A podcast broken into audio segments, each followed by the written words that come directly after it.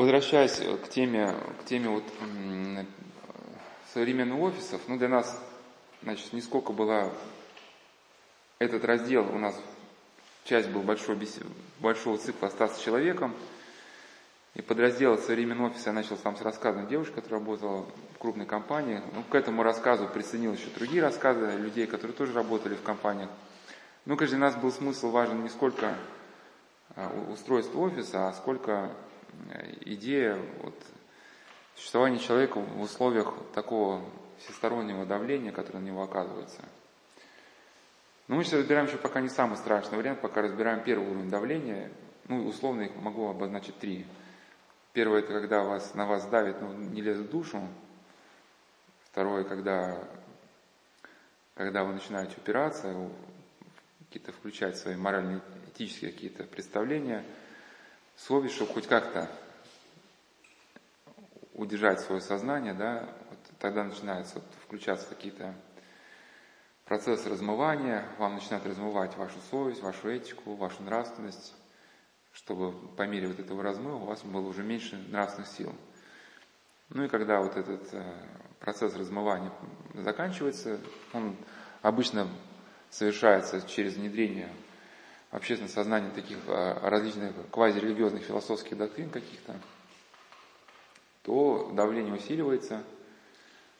Вот. Но это как если вы банку, может быть, когда-нибудь пытались сжать от, от лимонада, ну, жестяную, то есть вы на нее надавили, она вам не подчиняется, потому что у нее ребро жесткости есть. Да, тогда можно, ну, понять, да, дайте на банку, вы тогда ее чуть-чуть сминаете в бок, ребра жесткости нет, и тогда раз, еще чуть посильнее надавили, она чпок и в лепешку. И вот третья стадия чпок, это вот уже как бы условия такого, вот если оглянуться назад, да, вот люди жили в условиях такого тотального террора уже. А? Ну да, ну, смысл, смысл, смысл террора, что, что, что террор направлен на подталкивание человека к отказу от собственного мнения. Ну, поэтому вот мы в прошлый раз на этом и закончили, вот приводил слова Германа Ряшинца, но я не говорил про, про запрещение конки, просто слова Германа Ряшинца, священномученика, что он писал в годы гонений, что, что если сейчас стало меньше храмов, сам, сам стань храмом, да, и он произносит очень важную мысль, до которой я не знаю, доберусь ли я сегодня, но хотелось бы вообще побыстрее добраться, то у нас просто все вязнем мы, с боями двигаемся. Он сказал, что, конечно, сейчас, когда мы идем, мы видим не розы, а идем сквозь репейник, да, и чувствуем не благоухание, а вот эту вонь помойки. И нужно, в общем, не тосковать, как вот сейчас плохо без роз, а как-то так жить, чтобы вот это была парализована эта вонь помойки, да. Но мы, если успеем договорить, будем про доминанту. Доминанту уже хотелось бы сказать, что, в общем, если человек определенным образом настроен внутри, то он через состояние нервной воспринимает окружающий мир. То есть для одного человека э, вот эти какие-то страдания это будут поводом э, к переосмыслению своей жизни, да, наоборот, будут поводом воспрянуть духом, для другого страдания это будет поводом к унынию. А? Да. Значит, э, просто мы, э, в чем основная смысл действия современного офиса, еще скажу, что вот мы, мы разбирали многостороннее давление на человека – и основная идея стоит в том, что э, выход из, это, из этого всестороннего давления, он не совершается линейно. Потому что еще давление еще оказывается и внутри на человека, его подталкивает к определенным решениям. И ответ здесь заключается не в каком-то одном пункте. Ну, хотя можно сказать, что да, вот вкратце хотя бы сказать, что читай, читать на утром хотя бы стараться хоть сколько-то может успевать по возможности.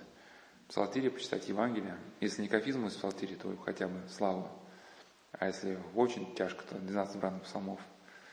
Но это только общие слова. А, а так, когда идет, речь идет о многостороннем давлении, то речь идет, соответственно, о том, что ему противостоять могут только э, комплекс многосторонних навыков. Да? И, а, а, то есть, а, некие ваши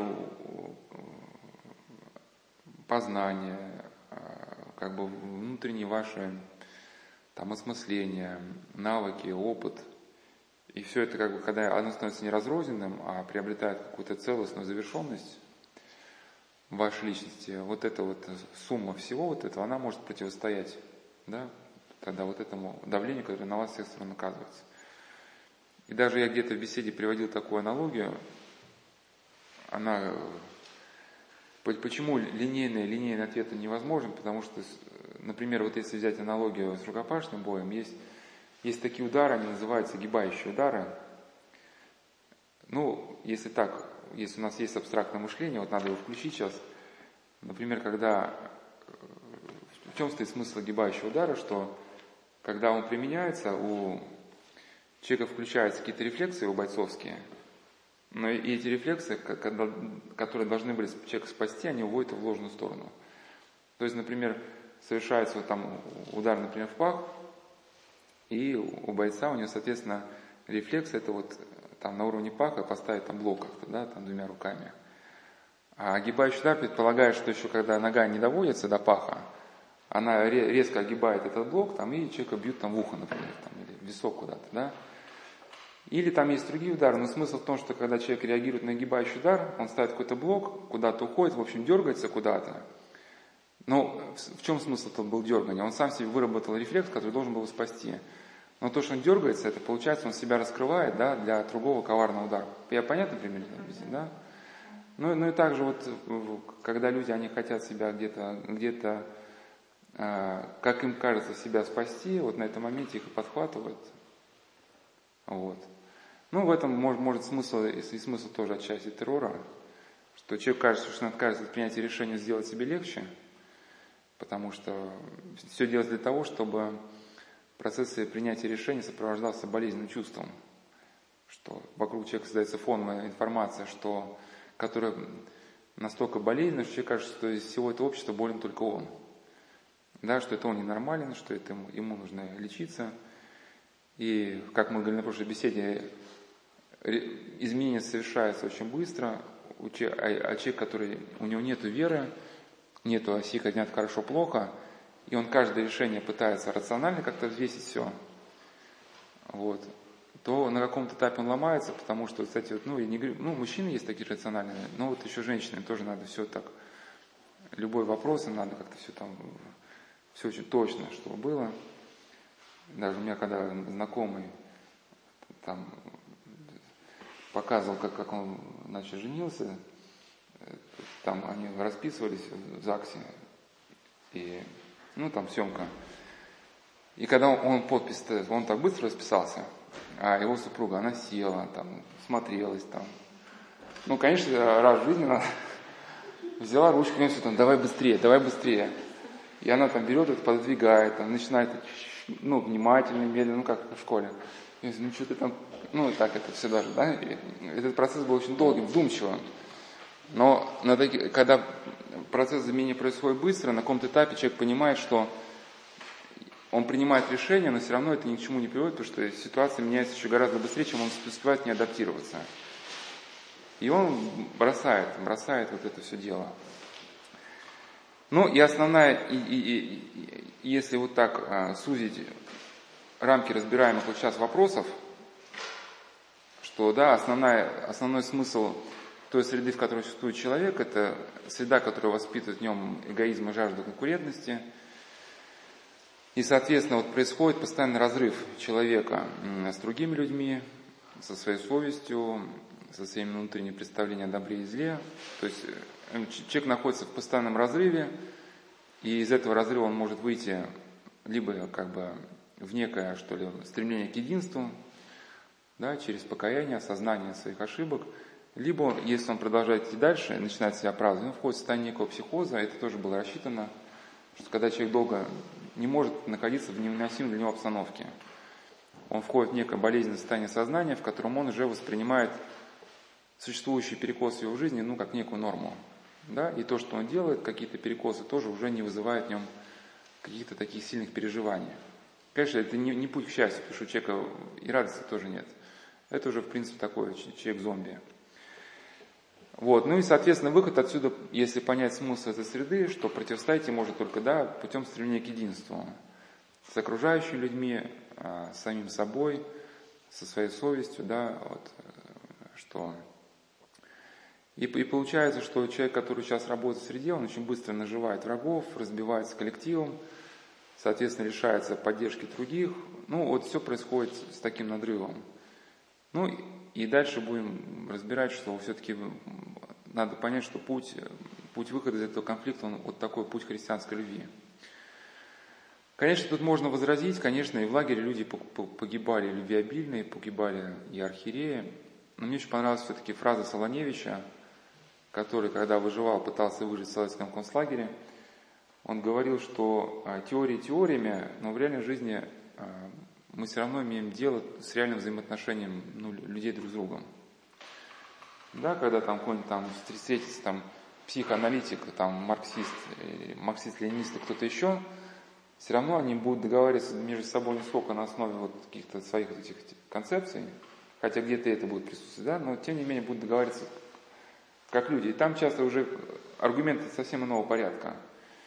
И, может быть, изначально не надо строить себе глобальных значит, проектов, как я буду функционировать в этой бесчеловечной системе, потому что это вас может только напугать. Сам образ этого глобального а, монстра, в который, в который вас втиснули, да, механистического, все равно будет функционировать в более-менее там узкой какой-то среде, там несколько десятков человек, да, с которой вы будете непосредственно там договариваться, там как-то искать какие-то контакты. Ну, и у нас такая идея, что тоже еще основная, что если человек не номинально, не номинально а действительно живет по-христиански, то он а, оказывается на шаг впереди даже тех людей, которые считают себя специалистами. Вот, и тут хотел бы, ну, раз тут у нас почти новый коллектив, тогда,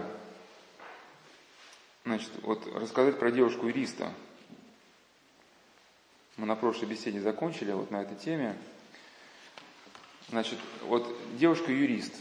Девушка-юрист, она это у нас сейчас какая основная идея, что чтобы, что, чтобы остаться человеком, вот, жизнь по-христиански. Кто-то может, конечно, возразить, мы вначале, значит, не буду отрицать, не, не буду как бы, значит, какие-то громкие сделать заявления, будем разбирать все, все потихоньку, разные ситуации, чтобы увидеть, на чьей стороне правда. Ну, эта девушка-юрист, она работала в, в крупной очень компании, и однажды она в Великую Пятницу, у них был тренинг в этой компании, тренинг э, на тему значит, воспитания в человеке стрессоустойчивых качеств, где они где-то за город, в каком-то загородном центре должны были, значит, изображать из себя дерево, ну и так далее, там, какие-то такие моменты. Но она не пришла, и когда еще начальница обратилась, что на корпоративах она не кушает мясо, ей было сказано, что значит, что-то она ударилась в религию, и с точки зрения начальницы этот процесс неправильный, потому что мол, ну, у нас тут компания, у нас тут коллектив, а ты выделяешься. Значит, и кто здесь прав? Кто здесь прав? Вот, а, вот эта, начальница или вот все-таки вот эта девушка? И попробую привести какие-то аргументы. Ну, кто-то слышал беседу уже, может, отчасти с ними столкнулся, с этими аргументами, ну, тем не менее. А что можно сказать в пользу этой девушки? Что, да, почему все-таки Великую Пятницу или хотя бы какие-то знаковые христианские праздники, то есть, ну, Пятница не праздник, а вообще, вот как, какому, каким, может, даже светские аргументы можно привести э, в пользу а, того, что человек ведет такой, ну, духовный-церковный образ жизни. Понятно, духовная жизнь не, не ограничивается походом а, в церковь там раз в неделю – ну, во-первых, когда человек, он погружается в бумагооборот, если этот процесс, он ну, длительный, то он начинает мыслить категориями потока. Ну, хотя современные, как бы, современные взгляды на э, экономику, они уже больше напоминают оккультные, да, и вот присутствует эта идея потока, что когда человек погружается в поток, он типа счастлив. Но на самом деле это вот это, это, это не сколько это счастье, это сколько это увлеченность суетой какой-то, а, когда человек в струе. Но любая болезнь, любой выход из этой струи очень быстро показывает, что жизнь человека была полностью несостоятельность. Те, кто э, берет на себя какое-то такое смелость жить только этим потоком, приходит все равно потом к разочарованию. Да, вот человек жил в потоке, ему было интересно жить полностью интересами компании, там еще, или еще чем-то, там, марки собирать, фанатским болением жить.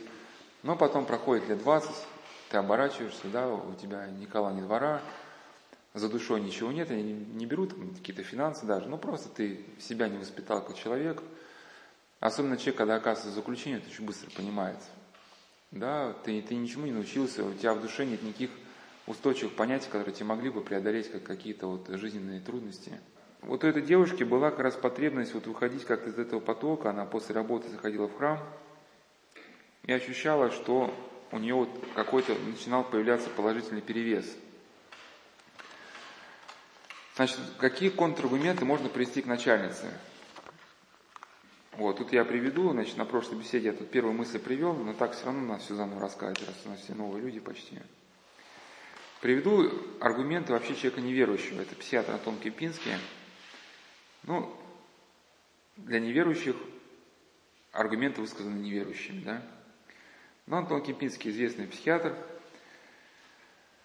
Значит, у него есть две, две его известнейшие книги. Это «Психология шизофрения и меланхолия», то бишь депрессия.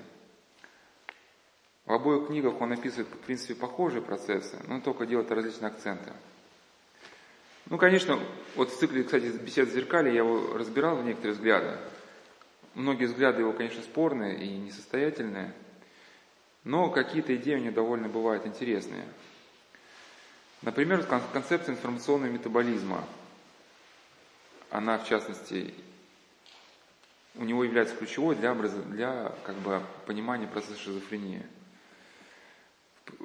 Тот, кто был на наших беседах или слушал там, уже знает, что такое ухтомский доминант на лицо другого, или рассказывал психиатр Лев Фагоцкий «Духовная активность».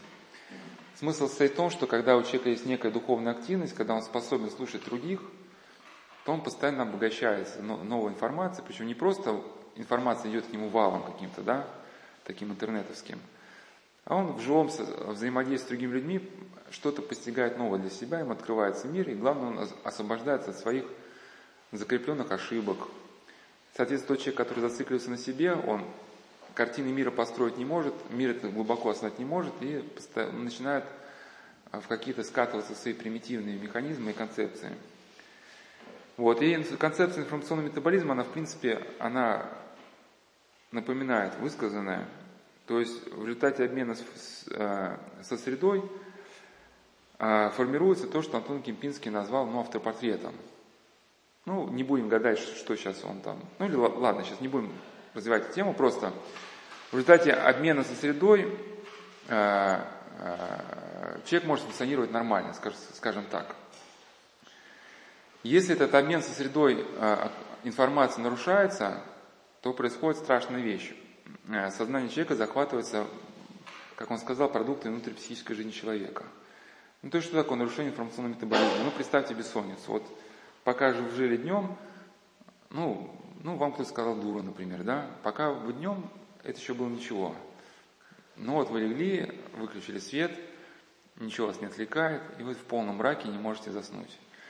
И да, и на фоне этого мрака лицо обидчика, его губы повторяют «дура, дура, дура». Да-да. И, и вы «ах так, ах так, это я-то дура». И вот, и, и соответственно, вот вас начинает захватывать продукт вашей внутрипсихической жизни, да, вот это ваше переживание, которое днем, оно еще как-то могло, ну, с точки зрения Тона Кемпински, держаться в каких-то пределах вашей социальной роли, да, вам просто, грубо говоря, не было, некогда было на работе сосредоточиться на этой теме. Но вот сейчас вот вы полностью во власти вот этой идеи. Ну, конечно, Антон Кемпинский здесь он не видит, что вот эти все а, как бы, моменты чаще всего инициированы демонами, да, что просто вот эти демонические искушения, они как раз по этой же причине а, в отшельничество наставники монашества запрещали уходить на начальным иноком. Потому что в отшельничество в условиях безмолвия, да, в жизни какой-то пустыни, демоническое искушение приобретает необыкновенную остроту, и человек не готов, он просто может не выдержать и повредиться умом. Примерно, если мы постоянно обращаемся к опыту лагерного периода, что такое нарушение информационного метаболизма?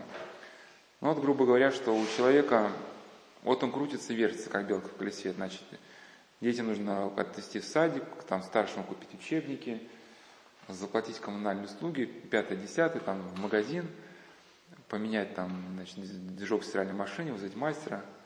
Ну и некогда, вроде некогда унывать. Но, допустим, вас арестовали, репрессировали, ну или вы просто заболели, просто сломали ногу.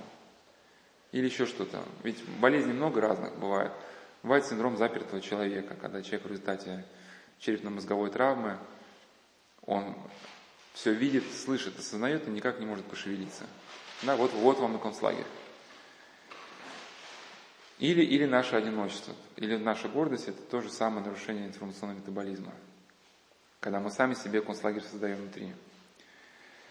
Ну, значит, да, это я приводил из Викивайте, это мультик Выкрутаса можно посмотреть, где человек из проволоки собрал себе мир, э, там деревья были, есть с яблочками, жена, дом, собака.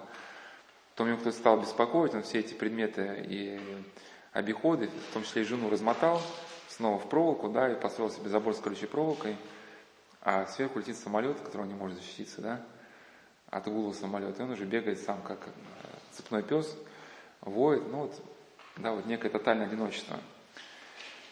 И значит, э, что происходит, если читать воспоминания узников, когда человек сидит в камере и не знает, расстреляют его или не расстреляют, вот каждый шорох, каждый шорох за стенкой, идут за тобой или нет. Да, и люди реально начинают сходить с ума. Но это, в принципе, мы в этом же положении находимся, потому что когда мы оторваны от идеи промысла Божия, мы целиком замкнуты в себе. То, что вот уже у нас хотя бы, даже если весь мир от нас отвернулся, у нас информационный метаболизм, если все первый на христианский рельс, он сохраняется, у нас сохраняется как-то связь с Богом, да? Наша жизнь есть другой. Мы ему молимся, он откликается на наши молитвы, но не через, не через какой-то голос внутренний, да, а через, менее, через воздействие наши вот жизненные обстоятельства. Ответ Божий может даже сопровождаться просто тем, что у нас появился внутренний мир.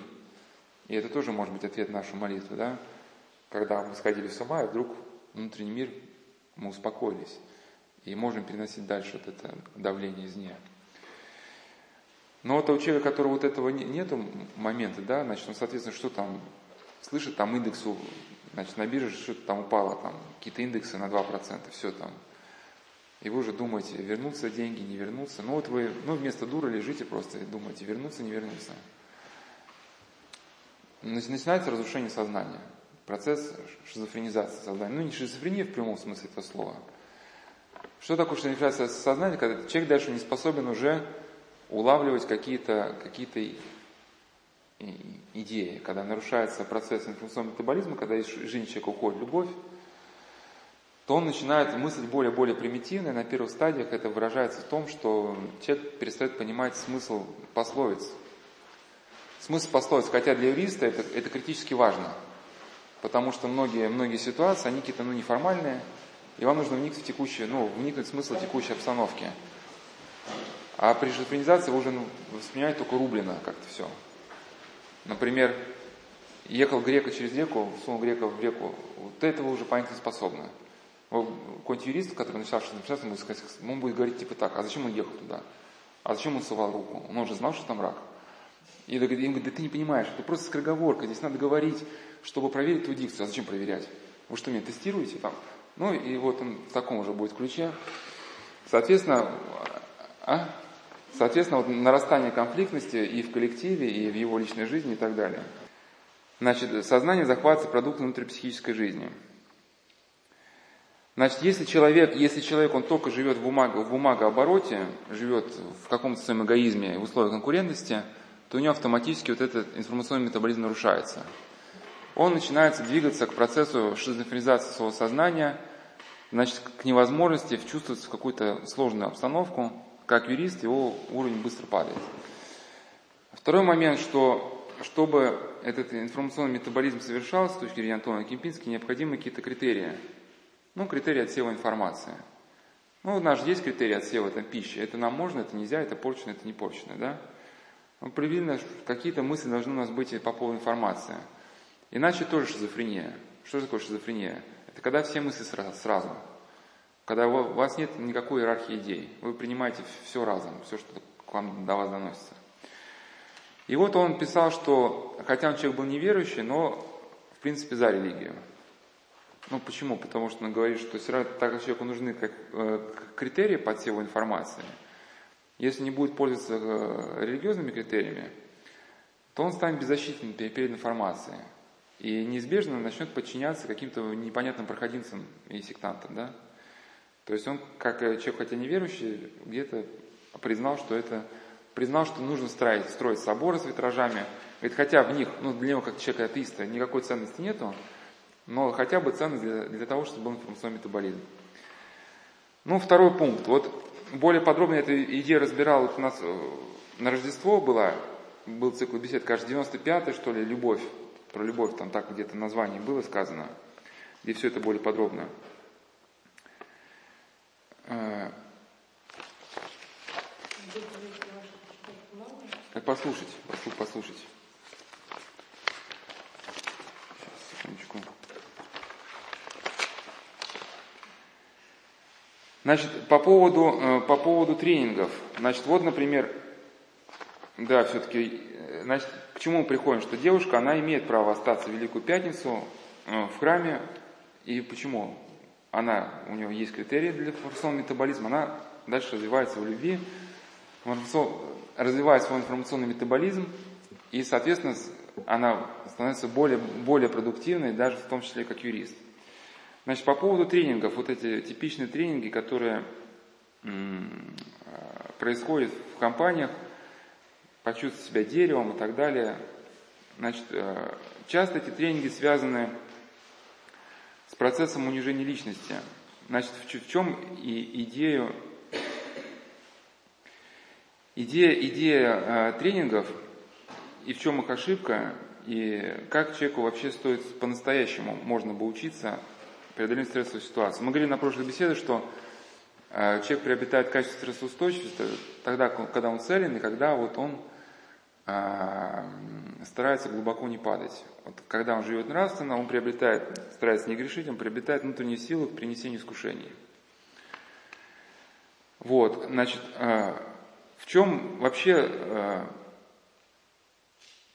смысл тренинга, да, что человека не не, не, не учит чувствоваться в какую-то ситуацию, его просто натаскивают на какую-то ситуацию. Что такое натаскивать, да? То есть человеку э, дают какую-то ситуацию, сразу говорят, что ты должен в этой ситуации делать. Ну и я только что рассказал про гибающие удары, да, что в чем риск вот таких тренингов, что когда человек попадет в ситуацию немножко другую, он, не, он начнет, он начнет действовать так, как его натаскивали, да, но это действие будет неадекватно там ну, той ситуации, в которую он попал. Э, и вместо того, чтобы прислушаться к уникальной ситуации, он, он начинает ну, действовать как-то шаблонно, рублено. Рубленые шаблонные решения, они работают только в условиях не меняющейся внешней ситуации, да, когда из года в год все одно и то же. Но жизнь она нам такого шанса сейчас уже не дает.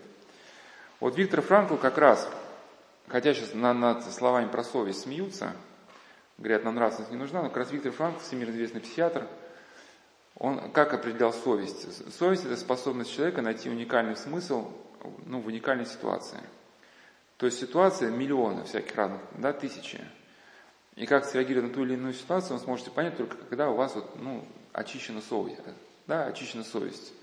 Она начинает вам подсказывать вот этот смысл каждой уникальной ситуации. Вот здесь промолчать, а вот здесь двинуться дальше. Сейчас про тренинги э, скажу очень кратко. Я более подробно хотел на втором уровне нашей беседы, когда мы уже будем разбирать, как, как залезает человеку в душу, когда будем, будем более подробно разбирать книгу Эггерса Дейва «Сфера». Да, вот просто сейчас уже в крупных компаниях оккультные вот эти всякие э, тренинговые системы существуют. Но общая идея тренинга стоит в чем? Что а, снять э, с человека вот эту ну, саму, что ли, человечность. Освободить в человеке некое волевое начало, которое будет, ну, грубо говоря, действовать само. С точки зрения христианского мировоззрения, это значит освободить в человеке его падшую природу, да, чтобы падшая природа, она не, ну, грубо говоря, не контролируется уже больше нашим мировоззрением, нашей совестью, да. Как это достигается? Достигается через ломание ну, барьера критического восприятия информации. Ну, раньше были методики, там просто человека били, ну или даже у нас сейчас эти тренинги есть, ну и до сих пор используются. Они, в принципе, довольно типичны. Это погружение человека в условиях постоянного стресса, там скудное питание, может даже унижение насилия. И вот эти типичные, типичные э, слова про дерево, что когда, когда человек находится в стрессовой ситуации, а ему вот на эти тренинги создали стрессовую ситуацию, как раз тренинги совпали со взрывом в петербургском метро, и когда, значит, одна женщина хотела позвонить, узнать, что дошло ли ребенок из школы, который жил недалеко, да, ей было в этом отказано, ну, уже какое-то что-то не очень здоровое, да. Значит, что происходит, когда человек начинает воображать себя деревом? Ну, это типичный такой сектантский прием, когда вы, концентрируясь на неком чуждом вам образе, пытаетесь представить себя деревом, соответственно, очень слабо начинаете контролировать то, что происходит внутри вашего сознания. Да? Грубо говоря, вы, вы начинаете очень плохо держать удар. И это даже есть самурайский такой прием, переключение внимания. Когда самурай щелкает пальцем, вы переключаетесь на пальцы, и вас рубит мечом. Да, соответственно, вы когда представите, что вы дерево, вы пропустите сразу этот гнев, вы не сможете не реагировать. Ну, можно даже провести маленький эксперимент. Вот когда, например, ну все мы, например, говорим в спешке. И вот обратите внимание, как, что с вами происходит, когда вы говорите ну, с каким-то коллегой или просто человеком, и хотите побыстрее закончить разговор, и шарите в толпе по глазам и кого-то выискиваете. То есть у вас все внимание на толпу, и, соответственно, уровень вашего разговора, он тут же падает. Потому что вы уже не можете говорить какие-то очень осмысленных вещей, вы, как правило, говорите, начинаете говорить какую-то ерунду, которая, ну, просто ваши какие-то такие, какие-то низменные импульсы, ну, не низменные, просто, да, какие-то, ну, а, или вот когда мы в состоянии загона, у нас вся идея, что нам нужно, например, закончить какое-то там, закончить какое-то дело к 16.00. И мы бегаем, бегаем, бегаем, слышим, кто-то там из коллег говорит про футбол. Там вот, там что-то играли те-то, те, там, а что, ну и кто выиграл там, а? Он говорит, ну вот играли, а на какой минуте гол забили? Ну и вот 15 минут потратили. Какой минуте? Что нам это, что, нужно что ли было про этот футбол? Что я туда влез-то, да? Елки-палки там, да? Опять приходим, опять кто-то что-то слышит, и нас, э, кто-то что-то говорит, у нас опять внутренний импульс там что-нибудь спросит, а и ты тоже спроси, да? Мы в эту тему включаемся. Я к чему, что когда мы, у нас все внимание включено на какой-то объект, все наши импульсы, они не встречают нашего какого-то сопротивления в лице нашего мировоззрения. Ну и поэтому нужно просто знать, что это прием, это прием отключения, отключения нашего сознания. В чем смысл тренинга? Что руководитель тренинга, он убежден, что он может вам дать нечто большее, чем может дать вам ваша совесть, ваш разум и так далее. Да? Поэтому смысл тренинга сломать, сломать ваше сопротивление психологическое, да, и уже вот вколотить в вас ну, некое знание, которое руководитель тренинга считает абсолютным. Чем это заканчивается? Это заканчивается все-таки повреждением человека. Ломается барьер этического восприятия информации. Значит, также на, на тренинг, в сектах это же процесс, если не, не брать резиновые дубинки, пристегивание к батарее и голодание, совершается через бомбардировку любовью. Когда человек попадает на тренинги или в секту, или в крупную компанию современную, да, там, Бирюзово все друг друга любят, Васенька, Васенька, да, там, мы, мы тебя любим, тебя любим, человека вроде обнимают, и он тает в лучах этой любви, и тут же мгновенно начинает принимать э, э, понятие вот этой же группы. Если в условиях тоталитарного общества ему на эти понятия было заколачивать резиновой дубинкой в него, да, то тут просто его пару раз там по, пообнимать, там, напеть ему песен. Помните, да, там на, на дурака не нужен острый нож, ему немножко подпоешь и делать с ним что хочешь. Также то, что человека заставляет делать то, что противоречит его представлению об этике. Ну, это старая была история, история еще Фредерик Перс, они делали тренинги для богатых людей. В принципе, то, что сейчас выдается как ноу-хау, это все это старые приемы групповой психотерапии, когда человека заставляют, ну, не знаю, там, извиняюсь женщину, могут сказать, заставить раздеться и на столе сказать, чтобы она пописала в сахарницу при всех. Ну, конечно, она в шоке будет. Но я говорю, ничего, ничего, ничего, нормально все. Ты сейчас станешь у нас типа если ты эту идею пройдешь, то ты станешь там супер-пупер. Ну и в итоге она ломает себя, да, становится внутренней калекой, ну, которая заколачивает, вы, а вы осознаете, заколачивается какая-то довольно примитивная идея, да, что иди по головам и считай себя самый первый во всем. Ну, ну вот эти тренинги направлены именно, именно скорее, скорее на подавление, на подавление. Значит, здесь, соответственно, начальница тоже можно сказать, тоже здесь вот, вот эта все-таки структура была не права. Чем грозит вообще дальше? В чем еще опасность? А, конечно, вот эти тренинговые системы, они нацелены в основном на, на, на подавление каких-то этических барьеров, потому что когда если компании становятся более и более бесчеловечными, ну, от сотрудников а, требуется уже выносить все более и более бесчеловечные решения, при этом, ну, внутренне уже как-то, ну, не беспокоясь об этом, да.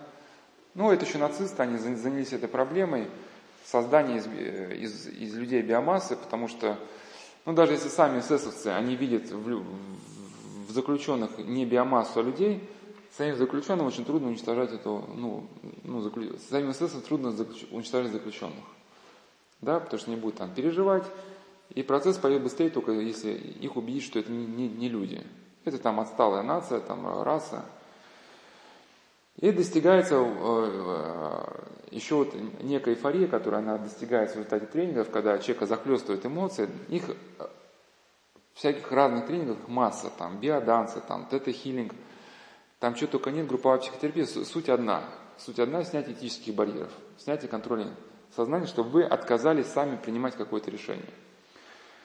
У человека вначале возникает некая эйфория. Ну, эйфория, сейчас не, не станет подробно, в другом, если Господь благословит дойти – Эйфория, во-первых, возникает от того, что надумал, но эта надуманность, она сопоставляется с нашим православным учением Ника о прелести. Также это э, бывает следствием подключения к инфернальному миру, хотя человек, может, напрямую не хотел подключаться к демоническому миру. Но так уж сложилось, что демонический мир окружает человека, и как только вот этот барьер, мы на прошлых беседах там разбирали в цикле зеркали и в этом, как только вот э, человек отключает барьер критичности восприятия информации, тут же у него внедряется некое внушение. И демоны поначалу, поначалу не сразу начинают человека уничтожать, они дают некое ощущение эйфории, ну, как бы, знаете, чтобы рыбка, она, вы не сразу дергаете рыбку, да, когда она клюнула, иначе она сорвется, даете заглотнуть дальше. Ну, и также Третий, третий источник эйфории, может быть, их на самом деле больше, я сейчас просто на скидку по-быстрому скажу. Это, значит, э, просто люди не, э, не критичны к себе, они эту идею проглатывают. Она связана с отключением всех процессов, связанных с, ну, с, торможением, с торможением. То есть нам, э, чтобы, чтобы жить, нам нужно не только вот движение вперед, нам нужны процессы торможения. Мы без них, без них погибнем. То есть вы уже съели 5 котлет, а хочется всю эту жаровню доесть. Но вы понимаете, если доем, я просто умру. И у вас включается процесс торможения, да? Вот, ну, хочется на кого-то обозваться там, да, но понимаете, сейчас обзовусь, получу по голове. Включается процесс торможения. Но с помощью, с помощью определенных э, таких методик, ты, муж, ты же мужчина, ты можешь, давай вперед, там, никому не смотри, ну, что-нибудь, что такое, да? Мы в тебя верим, мы в тебя верим, мы одна команда. Да. в человеке снимаются вот эти э, торможения, и он испытывает прилив сил. Это вот в основном такие 16-летние подростки, когда они, ну, фанаты, там, они говорят, если начнется драка, ты за меня, я за тебя. И они ходят такие гордые по улице, да, ну, гордые своей дерзости, ну, как сказал неопытный человек, находится, кто-то быстро находится, кто их приколачивает.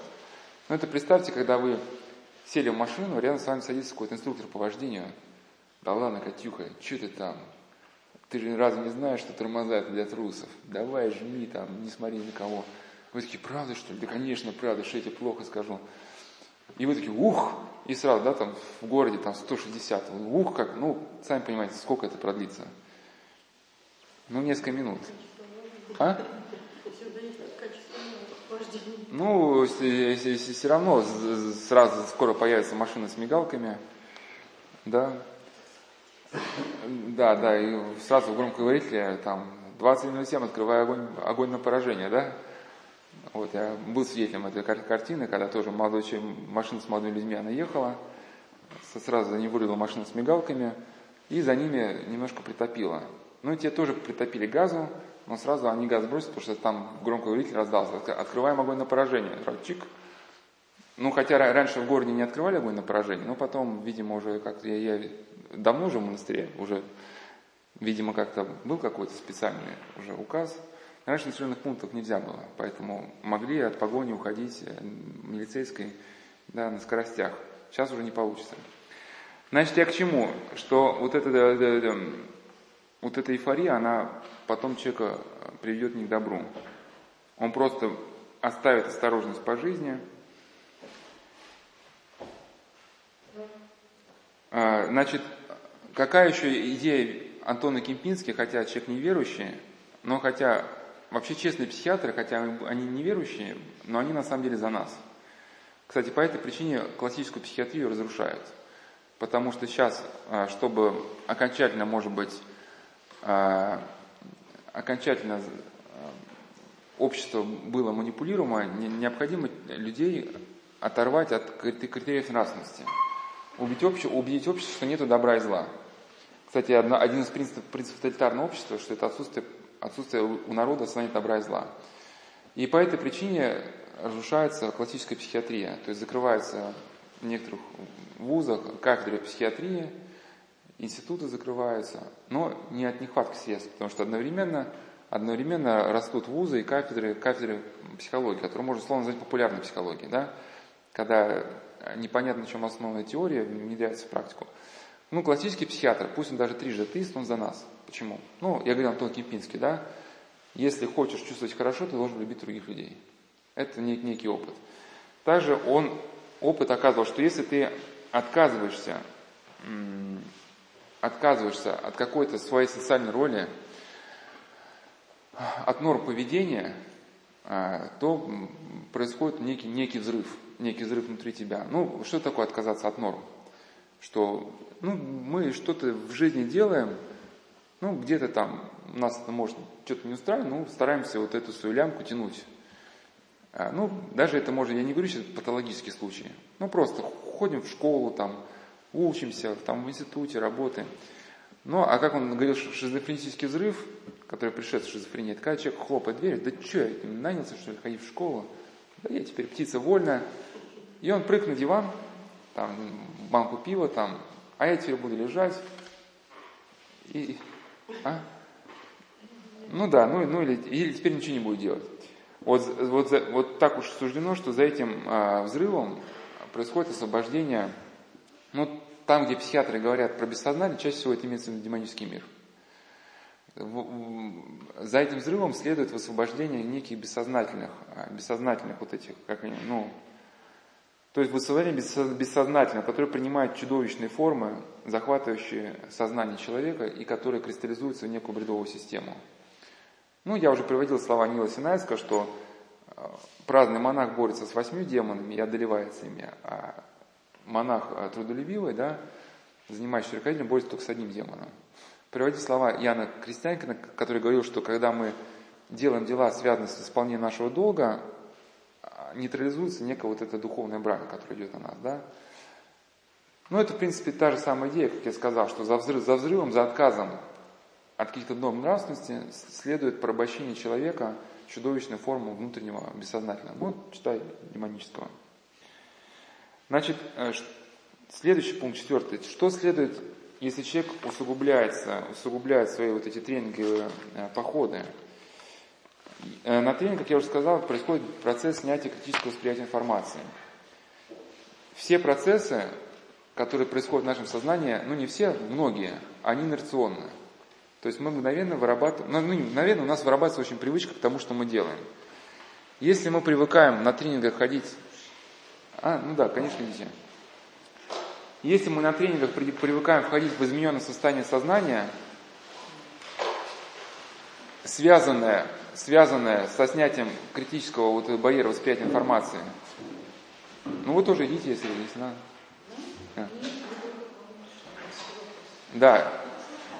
А, и то есть, если человек на тренингах привыкает входить в измененное состояние сознания, то у него вырабатывается некий навык при всех удобных случаях входить в то же самое состояние сознания. Грубо говоря, он даже едет в автобусе, попав в какую-то экстремальную ситуацию, он входит в это состояние, при котором он уже не воспринимает ситуацию адекватно. Я понятно объясняю, да? Соответственно, такой человек становится чрезвычайно уязвим для уже других манипуляторов. Вот в этом, в принципе, опасность гипноза. И, конечно, есть там гипнотизеры, уже, уже маги, уже колдуны. Есть люди, которые еще не знают, с какими силами они связались, но опасность гипноза стоит том, что человек снимает добровольно контроль своего сознания, становится для, доступен для да, вот инфернальных сил демонических, что они вложат к нему в момент вот этого гипноза, защититься, не, не, не, давать свое право на гипнотизм. Да, да, да, да, да, даже если гипнотизер ничего не, ничего не хочет они слышать, они все равно будут присутствовать. Когда один святой, значит, помолился, ему было открыто, что они окружают человека, как, как, как комары, комары на болоте. То есть, грубо говоря, что любые процессы, связанные со снятием контроля сознания, они, будут сопровождаться вот эффектом подключения. Да, ну так уж сложилось, что когда, значит, какой-то, значит, подводная лодка, и там, если человек в подводной лодке, так сложилось, что как только будет открыт э, шлюз какой-то, это будет катастрофа. Ну, так у нас сложилось в природе. Если вы смотрите в иллюминатор какая-то рыбка красивая или водоросли, вы говорите, ой, дай-ка молоточком разобью. Конечно, вы искренне убеждены, что вы сейчас разобьете молоточком сорвете красивый коралл, который привезете домой. Но просто по существующей порядку вещей многотонные толщи воды хлынут внутрь, разломят вам грудную клетку, да. Конечно, эти процессы появятся не сразу, но в целом, как если у человека начинаются такие симптомы, болезненные состояния сознания, в его прошлом надо искать какую-то точку, в которой был у него снят, процесс, ну, снят контроль сознания. Ну, наркоз немножко другое, потому что наркоз, тут уже человек... Э, ну, ну, Так вот, так вот, у многих людей как раз паранормальные способности оккультные, они, они как раз и просыпаются, просыпаются после клинической смерти. Да, ну, конечно, э, если, если, если тренинговые системы и употребление наркотиков, да, тормозящих кору головного мозга, они для человека имеют катастрофические последствия, ну, потому что в нем появляется вот это второе сознание, процесс подключения. Ну, потому что здесь изначально, здесь связано что с человеком? Ну, не некое горделивое э, желание испытать какие-то фантастические ощущения, ну, как он считает, да, помимо Бога и так далее – то в наркозе вы не стремитесь к этому изначально. Вы болеете, вы страдаете, да, и Господь, зная, что вы, что вы уже в том смысле вот подневольно входите в состояние, конечно, благодать она будет вас оперегать, хотя есть люди, которые тоже испытывали падение в бездну при общем наркозе, и поэтому желательно, желательно накануне операции, связанной с общим наркозом, вообще исповедоваться, причаститься, если, если нужно пособориться, потому что ваше сознание полностью открыто. И действительно, люди после клинической смерти, у них просыпаются паранормальные способности. Вот эти...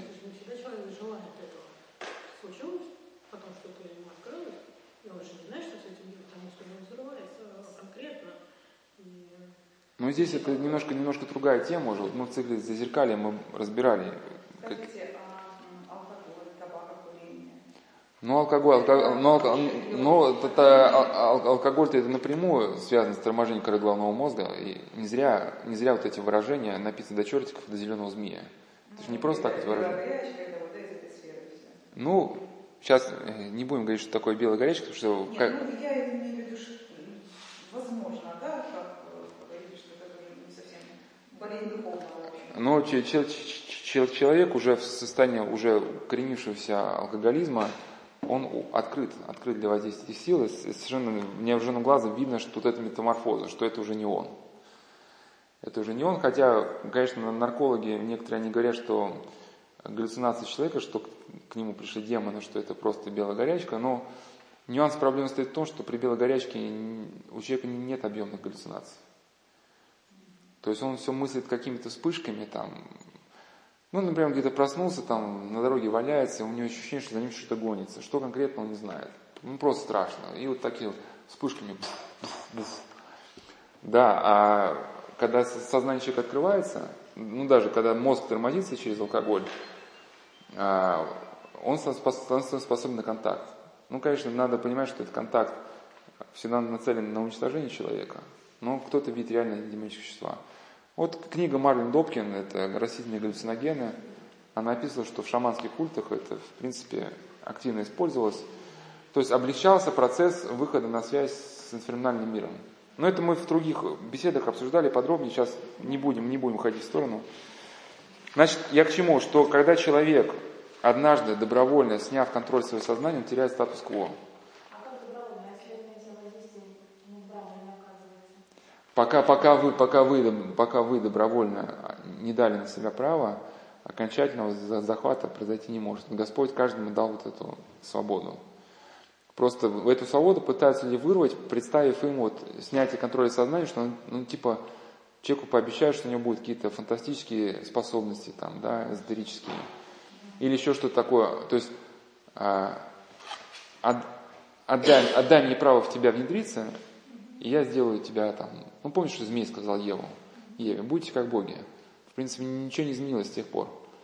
Да, и если человек добровольно, добровольно соглашается, внутри него что-то меняется, и он становится открытым для воздействия. И вот я знал просто одну женщину, сейчас уже такая э, пенсионерка, но она в детстве выросла в верующей семье, то есть мама у нее была верующая, ну в советские годы там в храм не ходила, жила в социалистическом обществе, но где-то все-таки у нее вера это жила, и в советские годы было очень модно, там всякие приезжали гипнотизеры, там устраивали в институтах всякие там представления. Ну, сказали, есть добровольцы, вот, что там сеанс гипноза. Но она вышла, и он перед ней там и так, и сяк, и глаза. Но она просто глазами хлопает, она простая такая была деревенская девушка. И ничего у нее так и не получалось. То есть вот закрыть человек для него, и все. И пока он добровольно не снимет себя вот этого, да. Поэтому это уже как бы от, от вас зависит. Ну, ну мы, мы, мы, мы, сейчас, мы сейчас вот все нюансы этой проблемы не, не будем разбирать. Она, она может, не, не знала еще, на что она соглашается. Но, но, но она вышла и вышла. Она, не знаю, может, она считалась за шутку. Значит, теряется статус-кво. И такой человек, такой человек может, то, то есть в нем появляется уже какая-то дырка. Дырка в его сознании, который, которую может подшиться уже другой человек. Для человека, который работает в крупной компании, Вообще вот появление этой дырки это вообще момент, момент критический. Потому что в эту прореху, которая однажды образовалась, может войти и те люди, о которых он вообще не предполагал. Как я уже не раз говорил, в современных уже переговорах активно используются, а, как их называется, нематериальные техники воздействия на сознание. Нет, даже говорю не про НЛП, я даже говорю про, про оккультные методики воздействия на сознание. Ну, в, в западных странах вот существует вот, целое направление нематериального воздействия. Нематериальное воздействие на сферу бизнеса. Это не то, что НЛП. Это когда вот, ну, там, например, ну, не будем расшифровывать, да, просто мы еще знаем, что чародей Киприан, если почитать его житие, он помогал людям еще в бизнесе, ну, колдовскими методами, да. Ну, понятно, что это катастрофически заканчивается для тех, кто к его услугам прибегал, вот, и вот при, приводил вот эту историю, да, с японской компанией крупной, которая, значит, подписала какой-то контракт. У них, они продавали акции, значит, одна акция стоила 28 тысяч долларов, они продали 28 тысяч акций по одному доллару. И причем ответственный за подпись контракта не, не, мог, не мог объяснить, как это произошло. То есть на момент, на момент подписания сознание было просто выключено. Я, я как бы не то, что не шучу, э, то есть, потому что современная современная вербовка, она уже... А? Ну вот, ну, ну там можно посмотреть где-нибудь.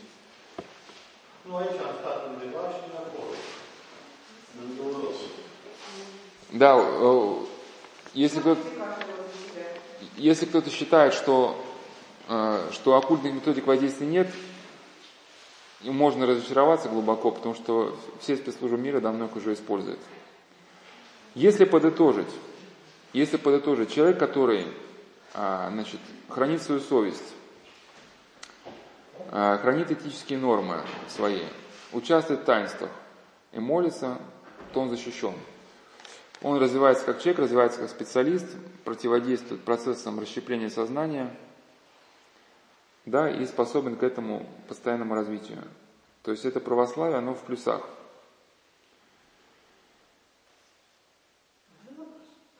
Коротенький. А если помощь, там же тоже усиливается сила уклада? Это же тоже некое противостояние начинается? Не понял. Ну, все вот это влезание наше сознание, сознание и прочее, и защитный барьер, как духовная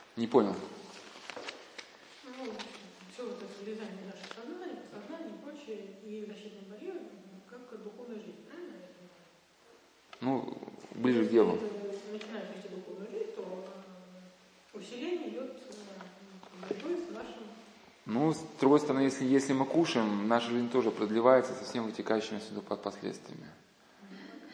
Да, ну я уже приводил эту историю, сейчас не будем застревать, просто приводил историю из Ивана Лукьяновича, Ивана Лукьяновича Солоневича, «Россия в концлагере», где они одного истощенного математика, а, который умирал в 19-м бараке, в полном унижении, он, используя свои лагерные связи, они переводят его на облегченные работы куда-то в медсанчасть, чтобы у него было более пайк, ну, питание было улучшено. Он говорит, зачем вы меня перевели? Типа, я там уже смирился со смертью в 12 бараке, уже притупился, шел к смерти, а вы тут меня зовете к жизни. Вы меня зовете к жизни, а для меня это снова, мне надо будет страдать. И типа он был убежден, что он не проживет дальше, и уходит, уходит ночью, замерзает по дороге. Ну, вы что, такой вариант предлагаете? Ну, не, ну по сути, по сути такой же. Значит, давай, ближе к делу, значит, тогда. И возвращаясь уже к, к, к, к этой общей теме, значит, что вот эти всякие тренинговые ситуации, они, их ошибка состоит в том, что они рассчитаны только на предсказуемые, прогнозируемые условия. Так как сейчас ситуация быстро меняется, невозможно здесь по шаблону, основная идея наших бесед, то только человек, который воспитал в себе способность слушаться а, в социальной ситуации, только тот способен сориентироваться и, соответственно, отстоять может даже не то, что свою личность, да, может быть, интересы своей компании. И уже на прошлом, а, в прошлом сезоне как раз приводил, что были некие иные, иные тренинги разработаны, не такие бесчеловечные, но смысл которых стоял в том, что а, вот эти люди, которые натасканы были на бизнес, только бизнес-бизнес – им показывали какие-то полотна художников, да, там вот, им надо было самим что-то нарисовать, там, ну, нужно было слушать какую-то музыку. Ну, поначалу они так некоторые настороженно все это воспринимали. Идея состояла, ну, в чем, в принципе, идея, это нам мысль понятна, расширить мировоззрение человека. Если ты заточен только на бизнес, ты все равно ты, ты теряешь способность гибкости, ты теряешь способность вслушаться в ситуацию. Да, потому что часто ведь решения мы принимаем не только исходя из нормативных цифр, а глядя на мимику собеседника, да, там еще что-то. Да, потому что человек, который воспитал в себе сверхлогику, его же тоже можно перехватить. Если мы учились с ним в одном университете, мы знаем, как он мыслит. Ну и у нас, или, например, в конспирирующем фильме есть люди, которые также, также все это знают. И тогда, соответственно, контракт или какую-то ситуацию можно составить так, которая человеком сверхлогиком, она воспринималась бы как бы наиболее благоприятно, да, но в которой существует некий, некий, некий подвох. И вот, может быть, такой как бы э, комментарий, то в книге вот Джека Лондона «Смог белью». «Смог белью», там продажи яиц. Кто-нибудь читал, нет? Ну, кто расскажет? Ну, и идея стала манипуляция, что смог белью, это, значит, такой персонаж Джека Лондона был, э, который, значит, был, ну, таким успешным там на Клондайке, а, ну, какой-то авантюрист, но на этого авантюриста нашелся еще больше авантюрист. И, в общем, там яйца стоили вот очень дорого. Ну, представьте, там Аляска, и все нужно везти э, с санями. И какое-то условие какой-то мерзлоты, какой-то огурец, это, ну, стоило очень дорого. Ну и тут же тут живое куриное яйцо, из которого можно сделать яичный коктейль какой-то. Это могли себе позволить только очень богатые люди. И смог белью, белью швырялся деньгами и значит, не, ну, не отказывался в каких-то вещах. А у этих авантюристов, у них было уже протухшее несколько сот яиц замерзших, которые несколько лет уже там где-то лежали. И им нужно было как, каким-то образом все это дело продать. И они с Мокой Белю знакомятся с красивой девушкой, которая говорит, вот хотелось бы мне попить яичного коктейля. Он мне там начинает покупать. Ну, а в, в этом а в Доусоне или где там, это населенном пункте, там всего, например, там 20 яиц на, на весь городок. И скоро его даме сердца уже не, не будет хватать яиц, и он начинает там у кого-то покупать чуть ли не, за золото, да, там. Ну и он втягивается в процесс торговли, покупает эти яйца, потом куда-то перепродает, наживается и направляет прибыльный бизнес торговли яйцами. И они скупили со всей округи яйца, стали монополистами. А, у этой девушки, они все так авантюристы ловко подстроили, у нее был ухажер другой. Э, какой-то другой ухажер, богатый человек, который тоже покупал яичные коктейли. Ну и так все было лихо закручено, что смог, смог Белю, чтобы ему для даме сердца быть единственным таким угодником. того нужно было лишить возможности ее снабжать яичными коктейлями, что-то такое. И вдруг, когда они уже стали монополистами, вдруг узнают, какой-то индеец на санях везет 500 яиц, и вот типичное подписание контракта, обстановка срочности. Быстрее, быстрее, быстрее. Вот когда обстановка срочности, надо наоборот тормозиться. А что, вы сталкивались, да? Это Да, когда обстановка срочности дается, наоборот, надо тормозиться, здесь какой-то может быть подвох. Ему говорят, что ему кто-то прибегает, слушай, говорит, на санях везут 500 яиц, завтра типа на каждом углу будут э, продавать яичные коктейли за 2,5 доллара. А мы типа берем за, за, за 20, э, продаем за 20, не сколько там. И нужно срочно эту партию перекупать, пока ее не довезли. И смог такой, сколько это стоит? Ну, фантастическая сумма, там, берем. И они даже и так были рассчитаны, что у них даже не было времени разрубить одно яйцо и проверить, что, например, тухлости. Да, вот, я к чему, что просто где-то психология Смока Белюева, как авантюрист, она была просчитана, и на этой психологии просто сыграли. Также Солоневич, он играл на психологии советских чиновников, он его хорошо очень понял. Соответственно, точно так же, как профессор Карамаза писал, что чем логичнее мышление человека, тем, тем проще им манипулировать.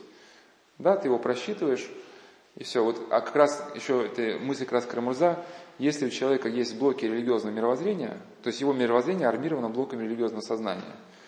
Ну, то есть он говорит, «А, апеллирует постоянно к священному писанию. Таким человеком невозможно управлять. Ты ему говоришь, ну, барин, ты будешь богат, ты купишь 500 яиц, будешь продавать их по 20 баксов. А он, а он чуть, да, там вспомнит, что там, ну, в поте лица ешь хлеб твой, зачем мне это, да? И как бы вы не будете его побуждать как, как какой-то авантюре, он на это не пойдет. Значит, вот это, и вот эти, э, вот эти навыки вслушивания в окружающую обстановку через, э, да, может, чтение, чтение хороших книг, и даже беру сейчас не, не людей, не, даже не религиозных, просто чисто светских, да, э, через хотя предмет искусства, ведь у нас в советские годы же почему-то в Третьяковскую галерею были большие очереди. В условиях тотального давления на человека, да, человек мог подчеркнуть ну, какие-то критерии, не связанные с тоталитарным мышлением, да, только ну, на полотна художников. Потому что книги было духовные, ну не у всех были они. Ну вот в статье «Мировоззренческий двиг», сдвиг более подробнее об этом сказано, часть первая. Значит, э, ну, идея понятна. Идея понятна, что девушка была права, начальница, в принципе, э, не очень. Идем дальше. Э, один иеромонах, один иеромонах вот, э, высказывал идею, которая для нас очень вообще актуальна. Э, он описывает, в принципе, качества, которые присущи ну, христианам, если не станет подлинными христианами. Но если вникнуть, это качество, оно сейчас самое востребовано и вот, в компаниях и так далее. Нужен человек, который способен, способен слушаться ситуацию адекватно оценить, да, не шаблонно, и вынести какое-то суждение. Вот Сергей Мазаев, э, Ирмонах, вот он рассказывал, как он шел со своим другом иконописцем, не помню, рассказал, например, нет, а, ну, по лесу, и вдруг его друг говорит, что, смотри, говорит, сова, и берет какой-то сучок, достает и показывает ему. Говорит, ну я совы никакой в упор вообще не вижу. Говорит, да как же ты не видишь? Обломал там какие-то сучки, ну видишь, сова. Он говорит, ну смотрю, и да, что это такое, напоминающее сову. А когда сучок обработал уже инструментом, ну действительно ты держишь в руках ну, реальную сову, которую трудно что-то перепутать. И вот он говорит, что если человек художник, то в нем есть художественное око, что ли. Мы идем, разговариваем, а это художественное око не дремлет, оно мониторит ситуацию вокруг. Для меня все, это, все, все эти ветки просто это сучки, а он способен в этом сучке какой-то потенциал, способен заметить в нем сову. То есть и также люди, как замечают какие-то вещи, которые могли бы стать потом произведением искусствами. Ведь, как он говорит, что подлинный художник, подлинный творец, ну да, мы по ошибке считаем, что чтобы стать каким-то художником или писателем, нужно сосредоточиться, там, сидеть и рожать из себя эту идею. На самом деле, да, все, все иначе совершенно. У человека вот есть вот некая способность воспринимать и окружающей реальности, да, он замечает что-то такое, что никто до него не заметил – и это воплощает а, в некий, некий образ. И вот также отсюда делать вывод для нас, что для христиан, да, если мы способны, а, у нас есть вот это художественное око, но в таком христианском ключе, то мы способны заметить вот то добро, которое нам посылает Господь навстречу. Если мы это добро пытаемся сами создать с нуля, оно не врастет в, в эту жизнь. Вот Господь начинает это добро, а мы его только заканчиваем. Да, и тогда он вырастает в реальную жизнь, начинает служить потомкам и так далее. Какой отсюда делаю вывод, ну, для нашего дела, да, значит, что э, вот эта способность, э, вот он писал, что это стратегия послушания, ну что такое послушание, слово слушаться, всматривание, слушание, постижение таинственной воли Божьей. Вот если у нас это качество есть, или у какого-нибудь человека, то, то, то даже в каких-то условиях, ну, может, там глубокого экономического кризиса, он сумеет найти какую-то такую идею, да, которая, она, ну, оказала бы вот очень, ну, ну, просто очень ценную идею. Вот он просто карту развернет на столе, он видит, что дорога должна идти здесь и здесь и здесь. А другие люди, даже, может, с очень серьезным образованием рациональным, они будут не способны, вот, может, на такой шаг. У них нет вот этого художественного ока. Да, они вот все по науке что-то делали, хотя подлинные открытия не совершаются не сколько по науке. Вот как один э, человек, который э, заканчивал физтех, ну тоже сказать ученый, вот он рассказал про эту теорию ТРИС, это теория изобретательства. Ну, есть некие законы, когда нужно что-то сделать, изобрести, ну, вы совершаете изобретение на основании каких-то законов. Но он говорит, что когда совершается подлинное изобретение, оно, оно не совершается, человек не идет к нему вдумывать какие-то законы изобретения. Вначале он изобретает, а потом это изобретение уже классифицируется, да, как-то. Да, с точки зрения существующих законов. Например, как вулканизация резины была. То есть, как вулканизация каучука, резину как изобрели. Ну, человек просто, он, он пытался как-то каучук э, сделать огнеупорным, да, и никак не получалось. Ну, просто он просыпал на плиту его. Просто этот э, каучук ужирался на плите, и он вот так изобрел вулканизацию. А не то, что там он пропускал по теории изобретательства вот этот каучук. И основной постулат у нас, что если человек все-таки живет по-христиански, то он более и, и в этой жизни, да, приходит блаженство и более адаптирован к среде, и, соответственно, и в будущей жизни более блажен. То есть не более блажен, приходит блаженство. И как некое доказательство приведу рассказ, наверное, все его знаете.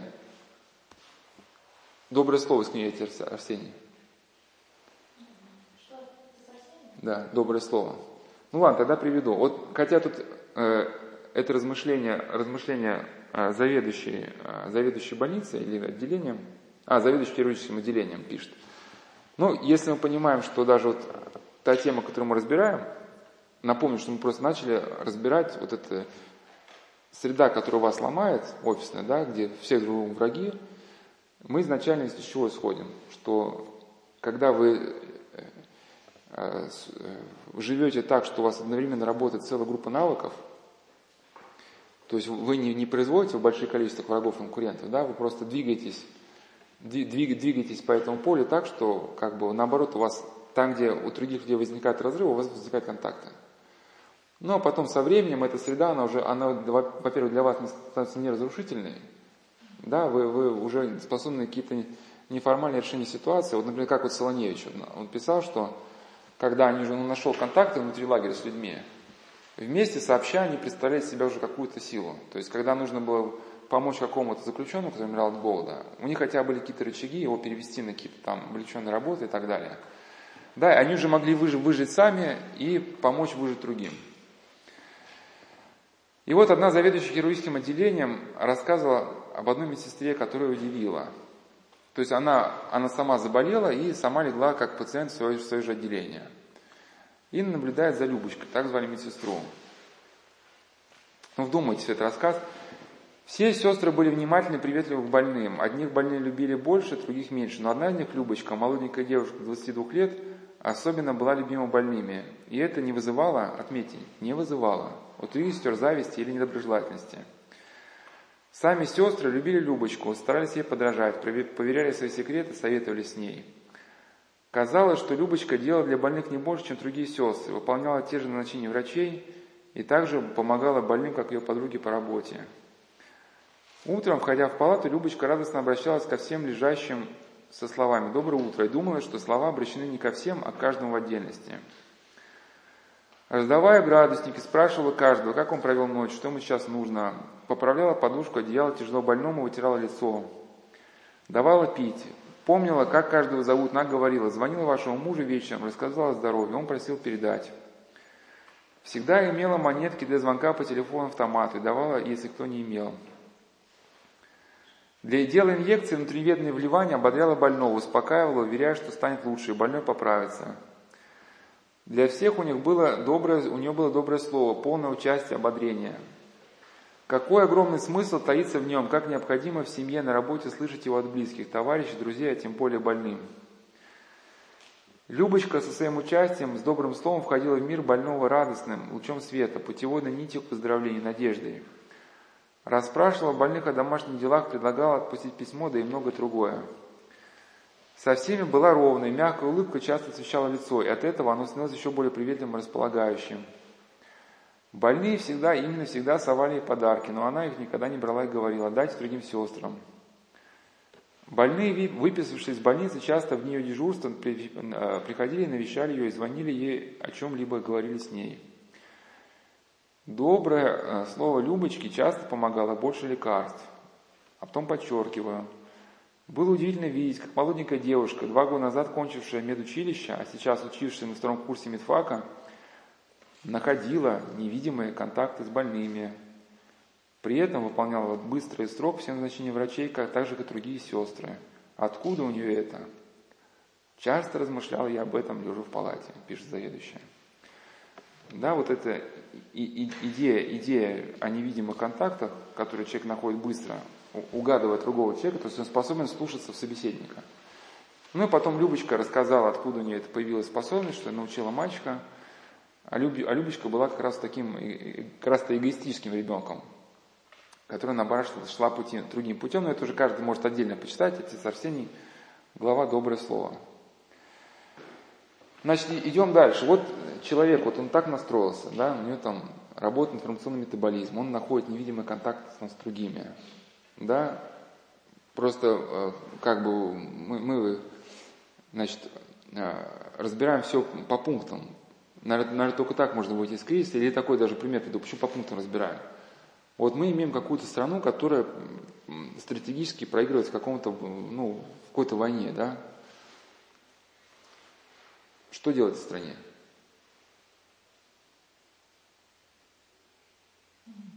Ну, вопрос-то, ответ-то очевидный, но он очевидный, но не сразу мы к нему приходим. Что делать в стране? А? Дух поднимать. Не, не очень правильный ответ. Ну, неужели никто не ответит? Какая, какая-то страна, страна, страна стратегически проигрывает в войне. Да, ее уничтожают. Что делать в стране? Производство обороны.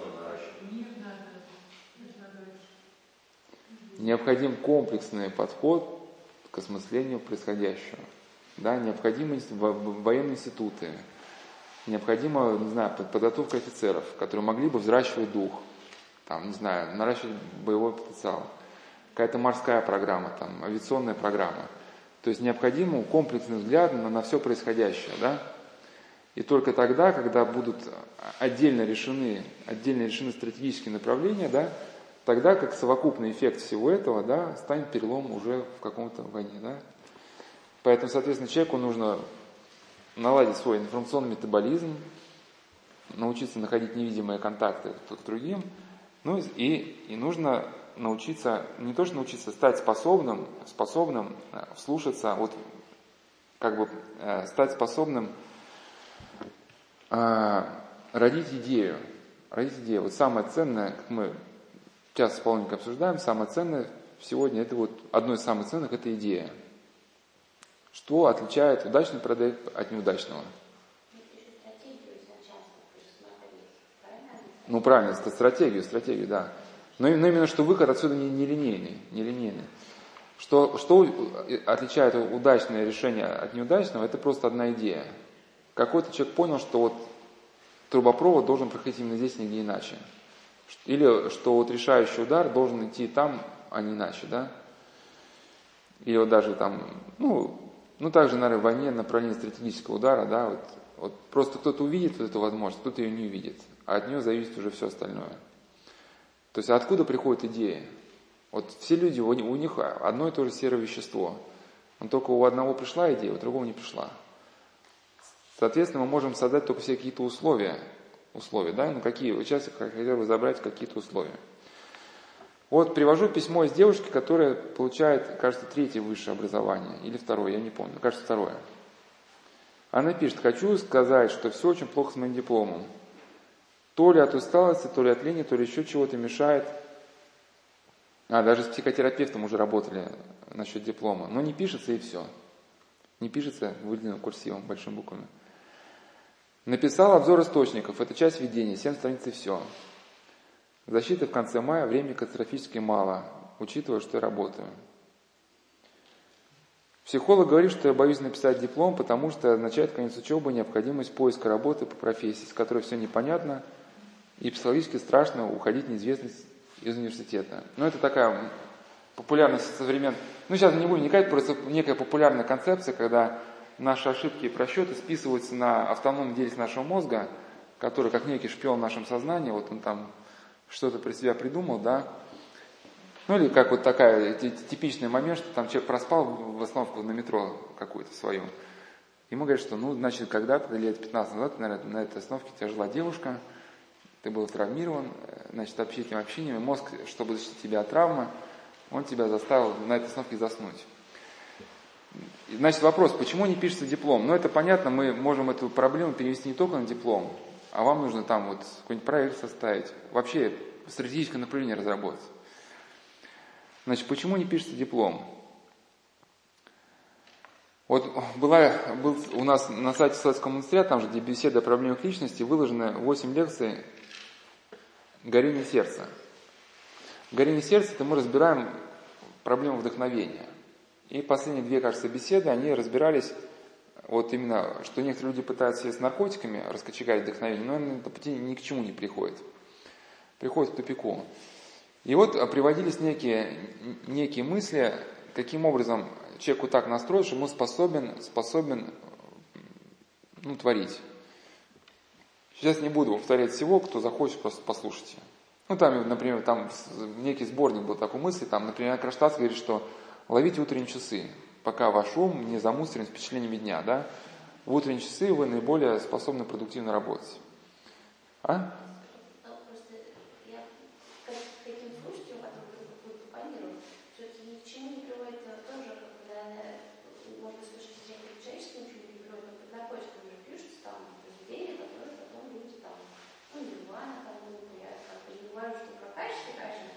Ну а чем, чем, чем закончил Курт Кобейн?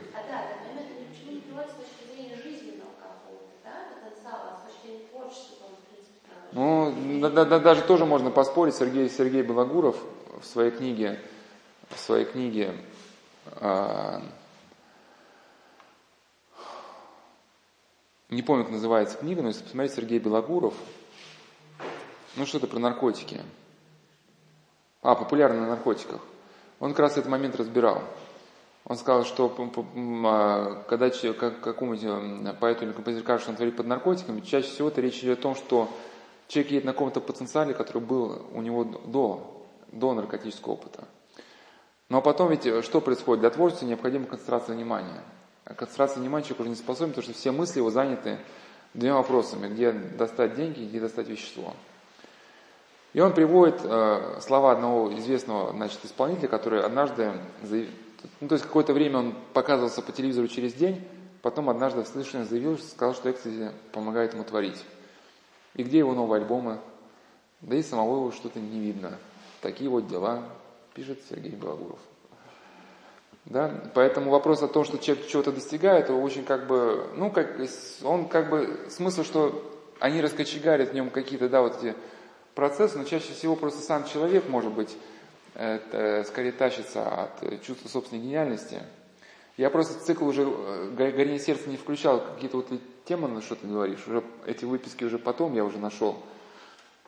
Например, одна, одна женщина слышала, что девушка слышала, под ЛСД людям приходят гениальные идеи какие-то, ну как она казалось. Она решила, ну, приняла ЛСД, да, и показалось, что там ей такие гениальные мысли пришли. Она все хотела записать, никак не получалось. Но тут она же решила принять ЛСД и взять ручку, все-таки записать. И когда она пришла в себя, у нее на листе бумаги было написано, какая же я дура, какая же я дура, какая же я дура. Ну или, например, человек может написать, там, принять какой-то препарат и считать, что у нее пришли гениальные мысли под воздействием препарата. И когда он запишет, это окажется, что мир пропитан нефтью там, да, или значит. Ну, что, что такое совсем банальное, просто в момент, когда ваше сознание сужается, вам то, что, ну, например, э, какую-нибудь крошку, крошку с пола, если положить на стол, человека в состоянии ЛСД, это О, вообще, ну, крошка-то она внизу должна быть, а стол-то наверху. А тут прикинь, крошка наверху, а стол внизу, ну ничего. И особенно, если кто-то рядом такой же находится. Они, ну, кстати, вот в эзотерических сектах она, в принципе, вот это, когда те эзотерические начинают обсуждаться, по этой же схеме друг друга подзадоривают. Ну, сейчас, ладно, уйдем с этой темы. Значит, что необходимо учесть, э, когда мы вообще, у нас не получается никакая идея. Ну вот нам нужно что-то что решить, как, как быть дальше там с нашей жизнью, с работой, там неважно с чем. Мы стратегическую линию, да, если человек живет по-христиански, то он автоматически выходит в какую-то, в какую-то все-таки, выходит в ту область, где для него уже, ну, как какие-то пути открываются. Опять же, приведу даже аргументы светских людей. И для кого они важны, потому что ну, для человека верующего, в принципе, никаких аргументов, может быть, и не нужно. Я уже говорил, сейчас просто более осмысленно говорю, что в современной диктологии есть понятие self – ну, нечто осознание самого себя. То есть у нас, когда бывает какая-то маска, мы что-то делаем или лжем, или в какой-то роли, у нас все равно создается какое-то осознание самих себя есть, да? Вот. И бывает, что у человека нарастает ощущение разрыва связи с своим селфом. Сейчас не вникая в диктологию, в психиатрию, просто скажем, что это нечто похожее на то, что может мы, можно привести некую параллель, когда мы переступаем через совесть, разрываем связь со своей совестью. Вследствие вот этого разрыва человек э, теряет возможность устанавливать необходимые для него важные контакты э, с селфом других людей. Ну, Иван Ильина, в принципе, та же самая мысль озвучена, что в каждом человеке есть эта огненная купина. И подлинное общение людей состоит, когда две купины людей обмениваются искрами друг с другом. Человек, который разорвал связь со селфом, то есть тире, совестью, да, у него начинается процесс формализации отношений с ближними, теряется эмоциональная значимость ну, каких-то отношений. Человек начинает вообще вести себя поверхностно, стереотипно. Превращается в механического робота, который определяет, выполняет определенную программу. Если при этом человек еще впадает в состояние суеты, то есть патологически занятый своей работой, то есть он все работает, работает, работает, некогда мне там помолиться, некогда мне почитать, и все ему некогда то в итоге у человека и отключается процесс вообще какого-то осмысления. Да? А, кстати, вот э, Севастьян Каргандинский очень хорошо вот этот момент описал, когда он тяжко болел, тяжко болел, его тело уже практически, оно уже шло к смерти, а разум сохранял ясность. И он говорит, теперь в состоянии тяжкой болезни я понял все-таки, что мысли рождаются душой, да, потому что сейчас мое тело полностью поражено, а тем не менее я продолжаю мыслить. Значит, и при суете и патологической занятости работы у человека возникает ну, целая группа проблем, которые на языке диктологии можно а, ну, описать как ослабление творческой реализации, потеря спиритуальных целей. Ну, то есть цели какого-то внематериального порядка. Что, что такое спиритуальные цели? Вот, например, что, что изучает такая наука, как риторика? Что изучает? Красоту речи. Ну, ну то есть не, некая, ну, грубо говоря, современный языком сказать, некая спиритуальное, спири, спири, спири, спиритуальное осмысление речи, да? Она либо гармоничная, либо не гармоничная. Да, или гармония музыки, да? Тоже, как схватить предметы изучения гармонии, да? Или также геометрия. Вот как схватить руками предмет изучения геометрии. То есть, и если человеку, значит, он спешит, переступая через свою совесть, то вот нарастает это состояние, и вместо живого отклика сердца на ситуацию, у него на ситуацию ничего не отвлекается, потому что вместо совести у него внутри уже кусок деревяшки. Если человек из этого состояния не выходит, то есть, грубо, если он дальше э, живет только жизнью специалиста, он запутается по жизни. А при том давлении, которое сейчас оказано человеком, выжить как личность он может только при наличии живого сердца. Оживляется он через хранение совести и духовную жизнь. Также еще возвращаясь, может быть, э, к другим нашим э, беседам, которые мы тут вели с паломниками, еще просто скажу о таких некоторых идеях познания, что вот мы говорили про, про художественное око, которое нам позволяет увидеть то, что не видят другие. Вот эту идею отца Симеона можно сопоставить с тем, что святые отцы э, называли логосы. Логосы – это некие духовные закономерности, которые существуют в нашем мире. Да, вот, ну, можно сказать, духовный закон, основной который все существует. Ну, например, человек, который имеет э, большой жизненный опыт и начитан, да, в исторических творениях, ему, в принципе, он, ну, приблизительно с 90, в 99 случаях из 100 он может приблизительно угадать путь человека, который сказал, что а я вот не считаю, что гашиш плохо. Я буду курить по выходным и считаю, что это нормально. Ну, приблизительно 99% можно предугадать путь развития этого человека. Да, вначале у него только суббота, воскресенье, через некоторое время он будет уже курить субботу, воскресенье, понедельник, через некоторое время суббота, воскресенье, понедельник, вторник, ну, потом, да, уже 7 дней в неделю, потом произойдет переход с гашиша на что-то другое. Ну, то есть есть некие, некие духовные законы, на основе которых развивается вот, э, человек. И, идея, которую вы сказали, духовного автора, состоит в том, что когда ум человека успокаивается от страстей, то есть приходит состояние безгневия, безгневия и кротости, а, то он начинает эти логосы прямо чувствовать. Он начинает чувствовать ситуацию. Да, потому что э, наши страсти, вот особенно гнев и уныние, но уныние это некая форма развития гнева, они при, приходят на, на шум постоянного смятения – ну что такое уныние? Ну, вы к чему-то очень активно стремитесь, и несмотря на все ваши усилия, вы не можете достигнуть желаемого, и от этого приходит состояние ну, какого-то бешенства, да? То есть вы специально выкрыли время этот несчастный доклад, мне очень нужно писать доклад, мне очень нужен доклад, и он не пишется. И там, иногда проводит пророк, потом, там, да, там, рвете бумагу, и все, и не можете успокоиться.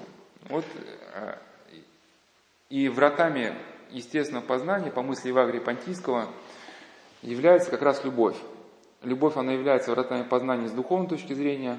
Да, почему? Потому что любовь, она побеждает, любовь противостоит тем страстям, которые приводят, приводят на шум смятения. Ну, в частности, вот сам, и речь идет о гневе и об унынии.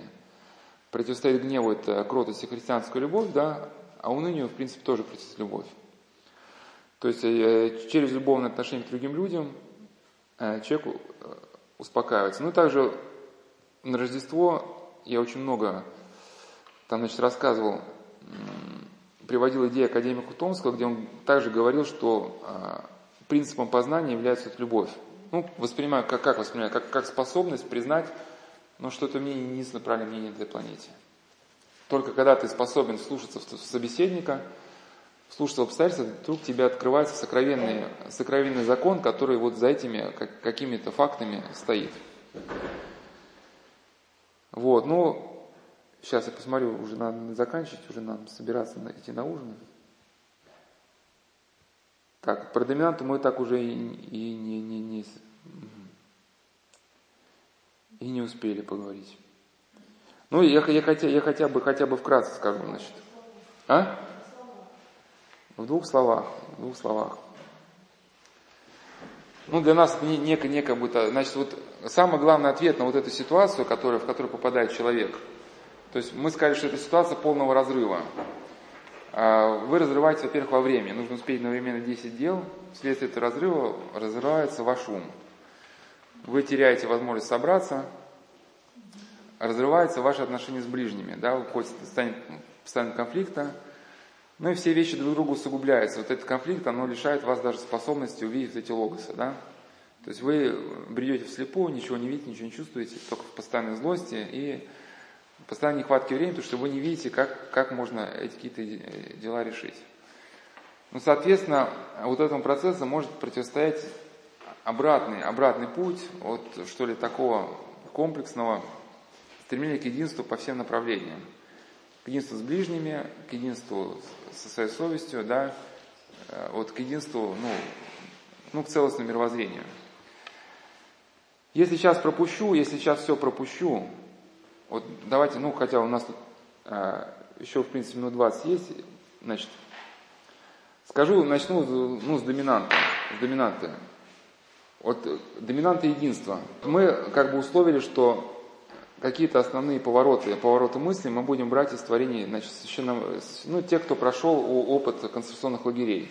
Ну, в частности, все беседы, ну, по возможности основываться на опыте наших новомучеников. Вот священный исповедник Виктор Островидов, епископ Гладовский, он говорил о догмате единства Вселенской Православной Церкви. Ну, то есть он писал, что вот существует единство Вселенской Православной Церкви не всяких национальных интересов.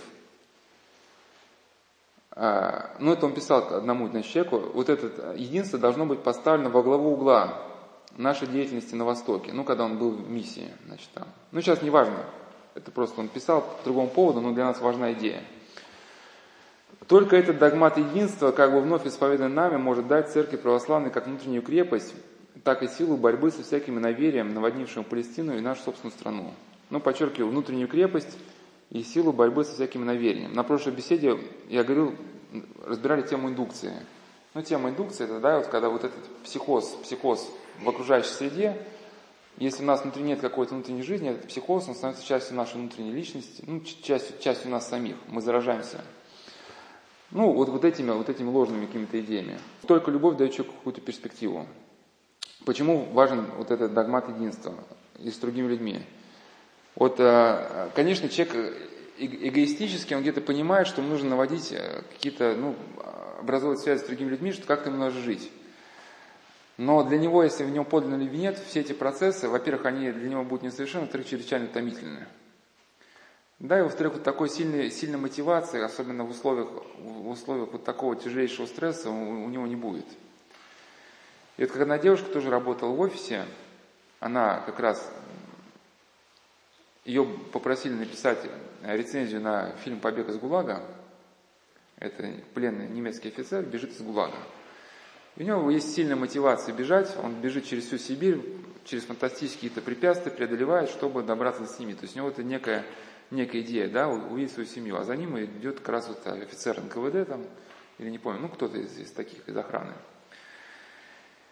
Ну, и, и, идея понятна, да, но вот эта девушка посмотрела этот фильм, она даже, даже немножко поунывала, потому что, хотя там, конечно, человек был послан в экстремальные условия, но вот в моей говорит, жизни вот такой остроты восприятия не было, хотя ее где-то хотелось бы иметь. Да, у меня нет того, что придавало бы осмысленность жизни. Я знаю какие-то христианские понятия, но они воспринимаются какими-то далекими повседневной э, жизни отсутствует острота восприятия мира. Поэтому, когда человек оказывается в пограничных условиях, ну, так называется, экзистенциальные условия, у него может возникнуть иррациональная реакция на ситуацию. Ну, что такое иррациональная? Ну, может истерика возникнуть. То есть ему может открыться не только неведомая для него сторона его души, но и неясная до сих пор мотивация жизни. Или в состоянии голода начнет там хватать еду, всех там обделять, говорить, это мое, это мое, там, да, что-нибудь такое. В повседневной жизни этой остроты очень не хватает. Ничто затягивает. Ну, ничто вот в кавычках. Ну, это такая рутинная болотность такая. Нет понимания, зачем, зачем в кавычках. Кажется все бессмысленным. Ну, то есть я вот сейчас работаю, зачем все это? Ну, примерно как вы говорите, да, зачем все это? Или когда человек идет, идет по ледяной пустыне, да, когда он, каждый шаг дается с болью, у него возникает вопрос, зачем, зачем я иду, зачем все это? Почему нельзя просто лечь на снег и заснуть? Все кажется бессмысленным. И мне кажется, что когда человек не имеет ясной цели, это сродни катастрофе. Даже при условии, если он все же пытается размышлять на тему цели. Это пишет, кстати, девушка-крестьянка. Она хочет, как чтобы жизнь, в том числе и на работе, в офисе, была осмысленной, но очень трудно ей бороться с этим ничто. То есть я хочу э, сказать, пишет девушка, а, работаю в офисе, все одно и то же, даже грехи одни и те же. Ну и на исповеди когда. Даже смешно от того, что из раза в раза повторяю одни и те же грехи. То есть я хочу сказать, что Э, жить в любых условиях, когда живешь в любых условиях, будь то лагерь или мирная жизнь, нужна мотивация. Ну, кстати, рациональные условия не бывают как в худшую сторону, так и, так и в лучшую. Вот, например, Екатерина Гроссман, мама Василия Гроссмана, когда писала письмо из гетто, и когда загнали в гетто, перед тем, как уничтожить, она писала прощальное письмо сыну, и писала вот об этом иррациональном э, реакции. То есть писала, значит, про одного Чтобы к ней перед тем, как в гетто, в общем, послали, пришел пациент Щукин, угрюмый, и, как мне казалось, черствый человек. Он поднес ей вещи, дал 300 рублей и сказал, что будет приносить ей хлеб. Если бы э, до войны он лечился у меня, если бы мне предложили перечислить людей с отзывчивой чистой душой, я не назвал бы десятки имен, но не назвал бы его имя. Значит, что такое вот любовь перспектива? Ну, например, у кого-то есть дети, да? И дети дают ощущение цели. Собрать в школу, вывести в люди и так далее. Ну, мама появляется какой-то взгляд вперед. Ну, пишет она дальше. А у меня взгляд направлен назад. То есть у меня нет детей, и у меня есть пожилые родители, о которых я забочусь. Я вижу, как они стареют. И с психологической точки зрения это очень тяжело сложно воспринимать. Плюс ко всему я стал замечать, что меньше стал любить людей. Когда еду в метро, меня люди раздражают. Я знаю, что это плохо. И как научиться видеть в другом э, человека? Ну, мы разбирали, да, что в компании как раз этот разрыв, вот эти различия между людьми превращаются в баррикады. Вот, люди атомизируются. Самое главное, как я думаю, это не пройти мимо друг друга, вглядеться друг друга, а остановить свой взгляд и, и порой терпеливо осматриваться в глубину другого. Нам кажется, что в жизни существует бесчисленное множество различных других возможных встреч. Поэтому можно не дорожить отношениями, которые происходят сейчас. Еще, наверное, нужно иметь надежду и любовь в широком смысле этого слова. Можно, конечно, и не дожидаться этого дара, но надежду иметь нужно. Иначе уж больно серо и уныло будет внутри. И вот она даже привела, э, привела пример фильм «Кружевница», где там одна девушка любила молодого человека, а он прошел мимо, так скользяще не посмотрел, хотя если бы он бы ее заметил, может быть, их жизнь обоих бы сложилась как бы совершенно иначе. И действительно так бывает в реальной жизни, да, вот мы э, действительно вот сейчас вот если вот эту идею только отметьте, что когда мы как-то вот не имеем вот этого художественного ока, которое, да, грубо говоря, мониторит ситуацию, мы в жизни совершаем огромное количество ошибок. Вот это реальная история, что одна женщина рассказывала, у нее было два неудачных брака, и она потом вспомнила, что когда она была молодая, ее очень любил молодой человек, и у нее даже была как-то взаимность к ней, и все было вроде бы и, и при нем, и симпатичный, интеллектуал, но почему-то она не ответила ему взаимность, даже не знает почему. Вступила в брак с другим человеком даже не по любви. Второй брак тоже распался. А молодой человек после того, как на его взаимность не было отвечено, стал принимать наркотики еще в советские годы. Дело шло по-крупному. Она пыталась им помочь, но помочь не удалось. Еще несколько лет он умер. И она вспоминает эту ситуацию, ну почему я так поступила? Я говорю, я не знаю, почему поступила. А, и вот в каком-то смысле, вот, чтобы понять выход, да, вот начать говорить о доминанте единства, нужно говорить вот, вот с этих позиций. То есть вот это здоровое напряжение в жизни, оно рождается только когда у человека, он шаг за шагом. Конечно, любовь нельзя сравнивать с ударом, но тем не менее, когда вот вы бьете по кирпичу, ну, только не надо пробовать бить по кирпичу, это еще руку сломаете. Но у вас не получается. Ну, по на каком-то этапе вы разбиваете кирпич, а потом я даже знал одного человека, который, ну это не себя говорю, ну, он бросал кирпич в воздух и на лету его разбивал. То есть, а более еще совершенно там говорит, ну, то есть, ну, достаточно. Ну, понятно, к этому человек сразу не приходит. Ну, также любовь, я к чему, что она поначалу человеку не дает из этого напряжения жизни, но если человек себе воспитывает, воспитывает, она, она дает. Если что, кто на, на прошлых беседах не было, можно посмотреть насчет книги Юрия Бессонова, Бессонова «26 тюрем. Побег Соловков», где он совершив побег Соловков, преодолевая невероятные трудности, он размышляет о том, что любовь – это та сила, которая дает силу идти дальше. В принципе, на эту же тему, если разные аргументы подтянуть, вот такая песня есть, коллектив «Город 312», называется «Обернись». Да? Да, и там, и там вот если вдуматься, там приблизительно то, что мы сейчас про офисы говорим, там, в принципе, атмосфера этой песни такая же. Шумные улицы, тесные города, воздух заряженный дымом, небо обуглится, скроется в никуда, люди бегущие мимо. Да, очень похоже. Ты, а дальше вообще офис. Ты не услышишь крика о помощи, время в большой цене. Стены огней сдавят виски сильнее. Ну, а какой припев это, значит, да, обернись мне не встать без твоей руки, не услышит биение сердца. Обернись, мне не стать без твоей руки, на холодных ветрах не согреться. Белым по осени, значит уже зима, может никто не заметит. Может никто не заметил. Дальше наш благоустроенный офис. Гладко причесанный город сошел с ума, стал самым скользким на свете. Ну, характерно, что заключенные, кто читал, да, просекированный, просекированный штрафной изолятор, да, как они выживали, это помните, да? Штабелями ложились, да, или, или согревались на нарах друг друга. И вот, вот человек, которого вот хотя бы начинает так жить, я не говорю, что, что у нас будет такой жизненный опыт, но просто у нас фантаст... приобретается фантастический какой-то опыт жизни, когда мы способны воспринимать опыт другого человека. Когда заранее мы не враги друг другу, мы начинаем друг другу учиться. А, Сергей Фудель, который тоже прошел через лагеря, рассказывал, как отец Валентин Свинцинский говорил ему, вот мы учимся, а, вот мы учим любви и смирения, а случись, что в автобусе наступит на ногу, мы точно же этого человека ненавидим. Да? И вот э, каким образом это преодолевать? Так, это давайте пропущу, это про преодоление потом. Сейчас непосредственно, непосредственно тогда просто про доминанту. Сейчас пропущу про преодоление гнева, как в автобусе. Уже надо заканчивать. Что я хочу сказать? Значит, вот, например, а, будет несколько перескок, вы поймете. Как, как вообще реализуется вот эта стратегия, стратегия доминанты?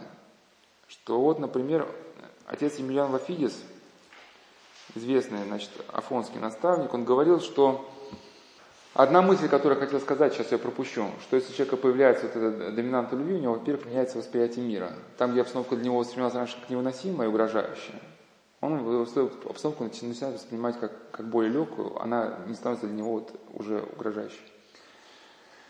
Отец Емельян Афидис пишет, конечно, он пишет про монаха, но понятно, как нам это применить. Значит, что в келе монаха проявляется его преуспеяние, которое он потом проявляет в общении с другими людьми.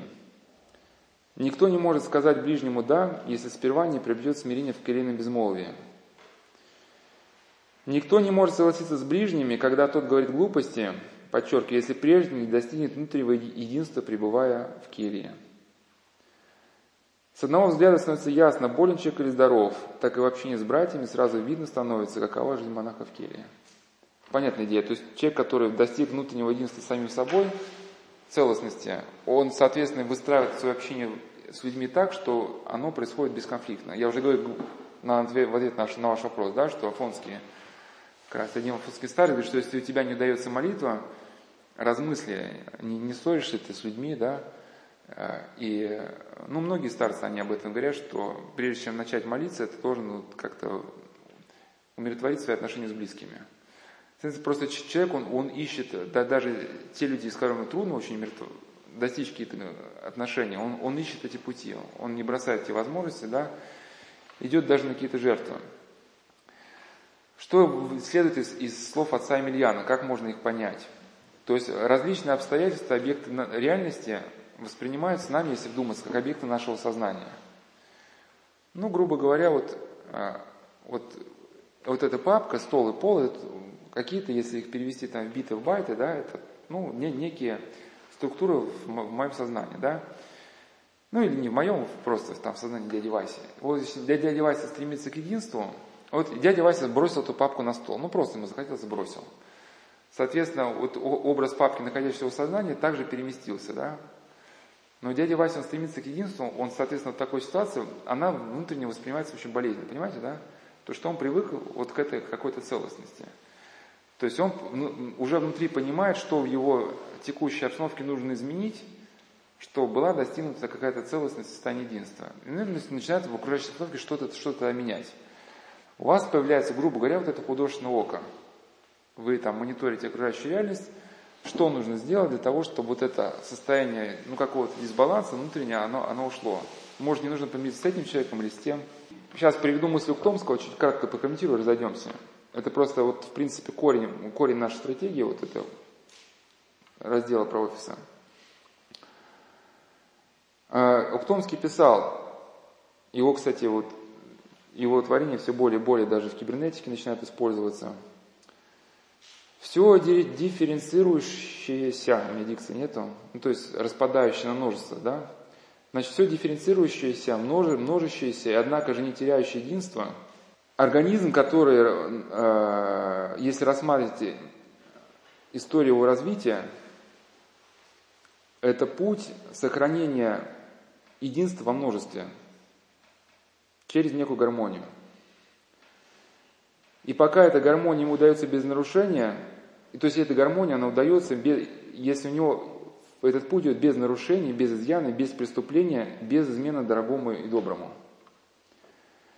Если у человека присутствует знамя, влекущее за собой, если это знамя стоит всегда впереди, подчеркиваю, не отягощенное, не связанное разваливающимся множеством своих произведений, да, то человек вот это приобретает некую способность а, единства во множестве.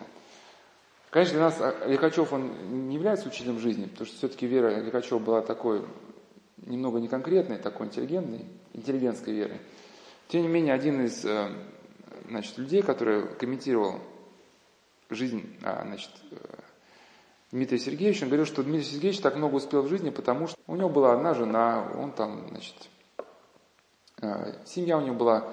Но эта мысль, в принципе, она общая, что да, что даже вот э, портрет Андрей Ткачев, хотя, конечно, мы изначально, у нас не курс тут миллионеры, как бы, надо понимать, что мы в первую очередь хотим сохраниться как христиане, но он даже он говорил, что почему, если посмотреть на историю прошлых миллионеров, то, то можно было увидеть, что они были однолюбы. У них была одна жена, какой-то быть семейный, да, они с детьми занимались. А современные люди просто, которых там э, здесь любовница, там любовница, здесь метнулись, здесь развелись, там надо как-то делить с какой-то там, да, да еще. Они даже не способны, не способны поступательно, поступательно накапливать какой-то опыт, знания, ресурсы для того, чтобы, да, в итоге совершить какой-то такой большой проект. Чтобы совершить какой-то большой проект, нужно экономить. А?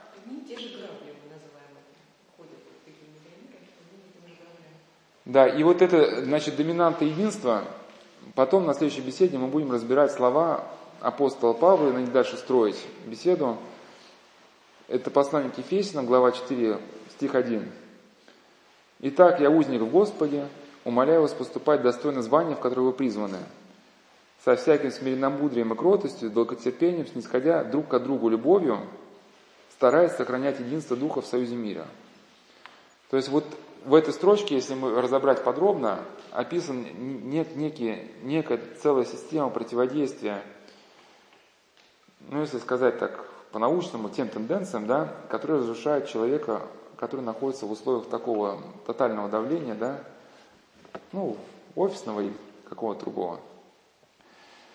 А это, если условно представить доминанту, а, у доминанта несколько определений, мы с тобой как раз сегодня обсуждали, что вот а, доминанту Ухтомский также видел как некий, некий внутренний орган, который у нас появляется для того, чтобы контролировать слаженную работу различных систем. То есть вот, например, вам нужно ехать там на велосипеде. То есть вам нужно одновременно, чтобы у вас руки стояли, крутились педали, смотреть по сторонам, еще по телефону с кем-то говорите, да? То есть различные системы вашего организма объединены неким внутренним органом, этот орган формируется именно под какую-то функцию. Объединять разные отделы коры головного мозга, да, и у вас появляется возможность ехать на велосипеде и контролировать этот процесс. И также, если вы изначально воспитываете вот это доминанту единства, да, то есть вам нужно учесть многое, что вы там, не должны ссориться с людьми, там, совершать какие-то максимально возможные для вас поступки, чтобы сохранить мир с людьми. Одновременно при этом не теряя молитвы, при, при этом одновременно не вступая в конфликтные ситуации. То есть много-много пунктов, которые необходимо учесть. Если вы будете действовать чисто рационально, вы эти все пункты одновременно учитывать не сможете. Да, но если вы будете все воспитывать вот эту доминанту единства, по, по мере вашего, так сказать, навыка в духовной жизни, работы над собой, все эти отдельные пункты, которые вами изолированно воспринимались, они будут сливаться в некое общество нервной системы, да, который, в котором вы будете просто жить, оно ну, будет вами восприниматься. Не будет восприниматься как что-то чуждое себе. Ну, не очень, может, удачная аналогия, солдат на поле боя. Все-таки мы не на поле боя, да, мы призваны к любви, но тем не менее, да, для него это естественно, как бы его, что ли, сфера обитания уже, да, он все видит, все контролирует, двигает, двигается, у него там кошачья пластика и так далее. Да, вот у него вот присутствует некая доминанта. И какая-то в каком смысле у нас вот это должна выработаться быть доминанта единства. И закончу на чем, что очень факторов много нам, почему разобрать доминанство единства. Это дело не только идет с ближними, не только единство с самим собой. Необходимо еще нужно э, вообще как бы христианский образ жизни и наши внутренние склонности. Бывают люди впечатлительные, но по долгу службы они должны, например, выполнять начальственные какие-то должности, да? Они постоянно раздражительны. То есть не нужно вот каким-то образом здесь там вот эти вещи равновесить. Также необходимо уравновесить ваше вечное призвание, да, христианина, и ваше призвание земное. То есть как-то так умудряться работать, чтобы при этом не, не, не нарушалось, не ставилось под угрозу ваша, ну, да, вот это, ваша вечная жизнь, перспектива вечной жизни. Но и, и как-то вести духовную жизнь, чтобы не нарушалась при этом ваша способность какие-то функции выполнять, да, на благо, на благо там, э, других людей. И вот этих пунктов, пунктов свести как бы в одну целостность необходимо очень много. И для того, чтобы свести, необходимо вначале рассмотреть, что в человеке требует вообще сведения к единству. Вечное призвание, призвание в жизни земной, да, в общем, и его, его характер, его восприятие реальности, ну и так далее, и так далее, и так далее, но на чем мы и... Ну, невроз, невроз, вот типичный невроз, наш психоз, это, да, потеря некой внутренней целостности, если посмотреть потеря внутреннего единства.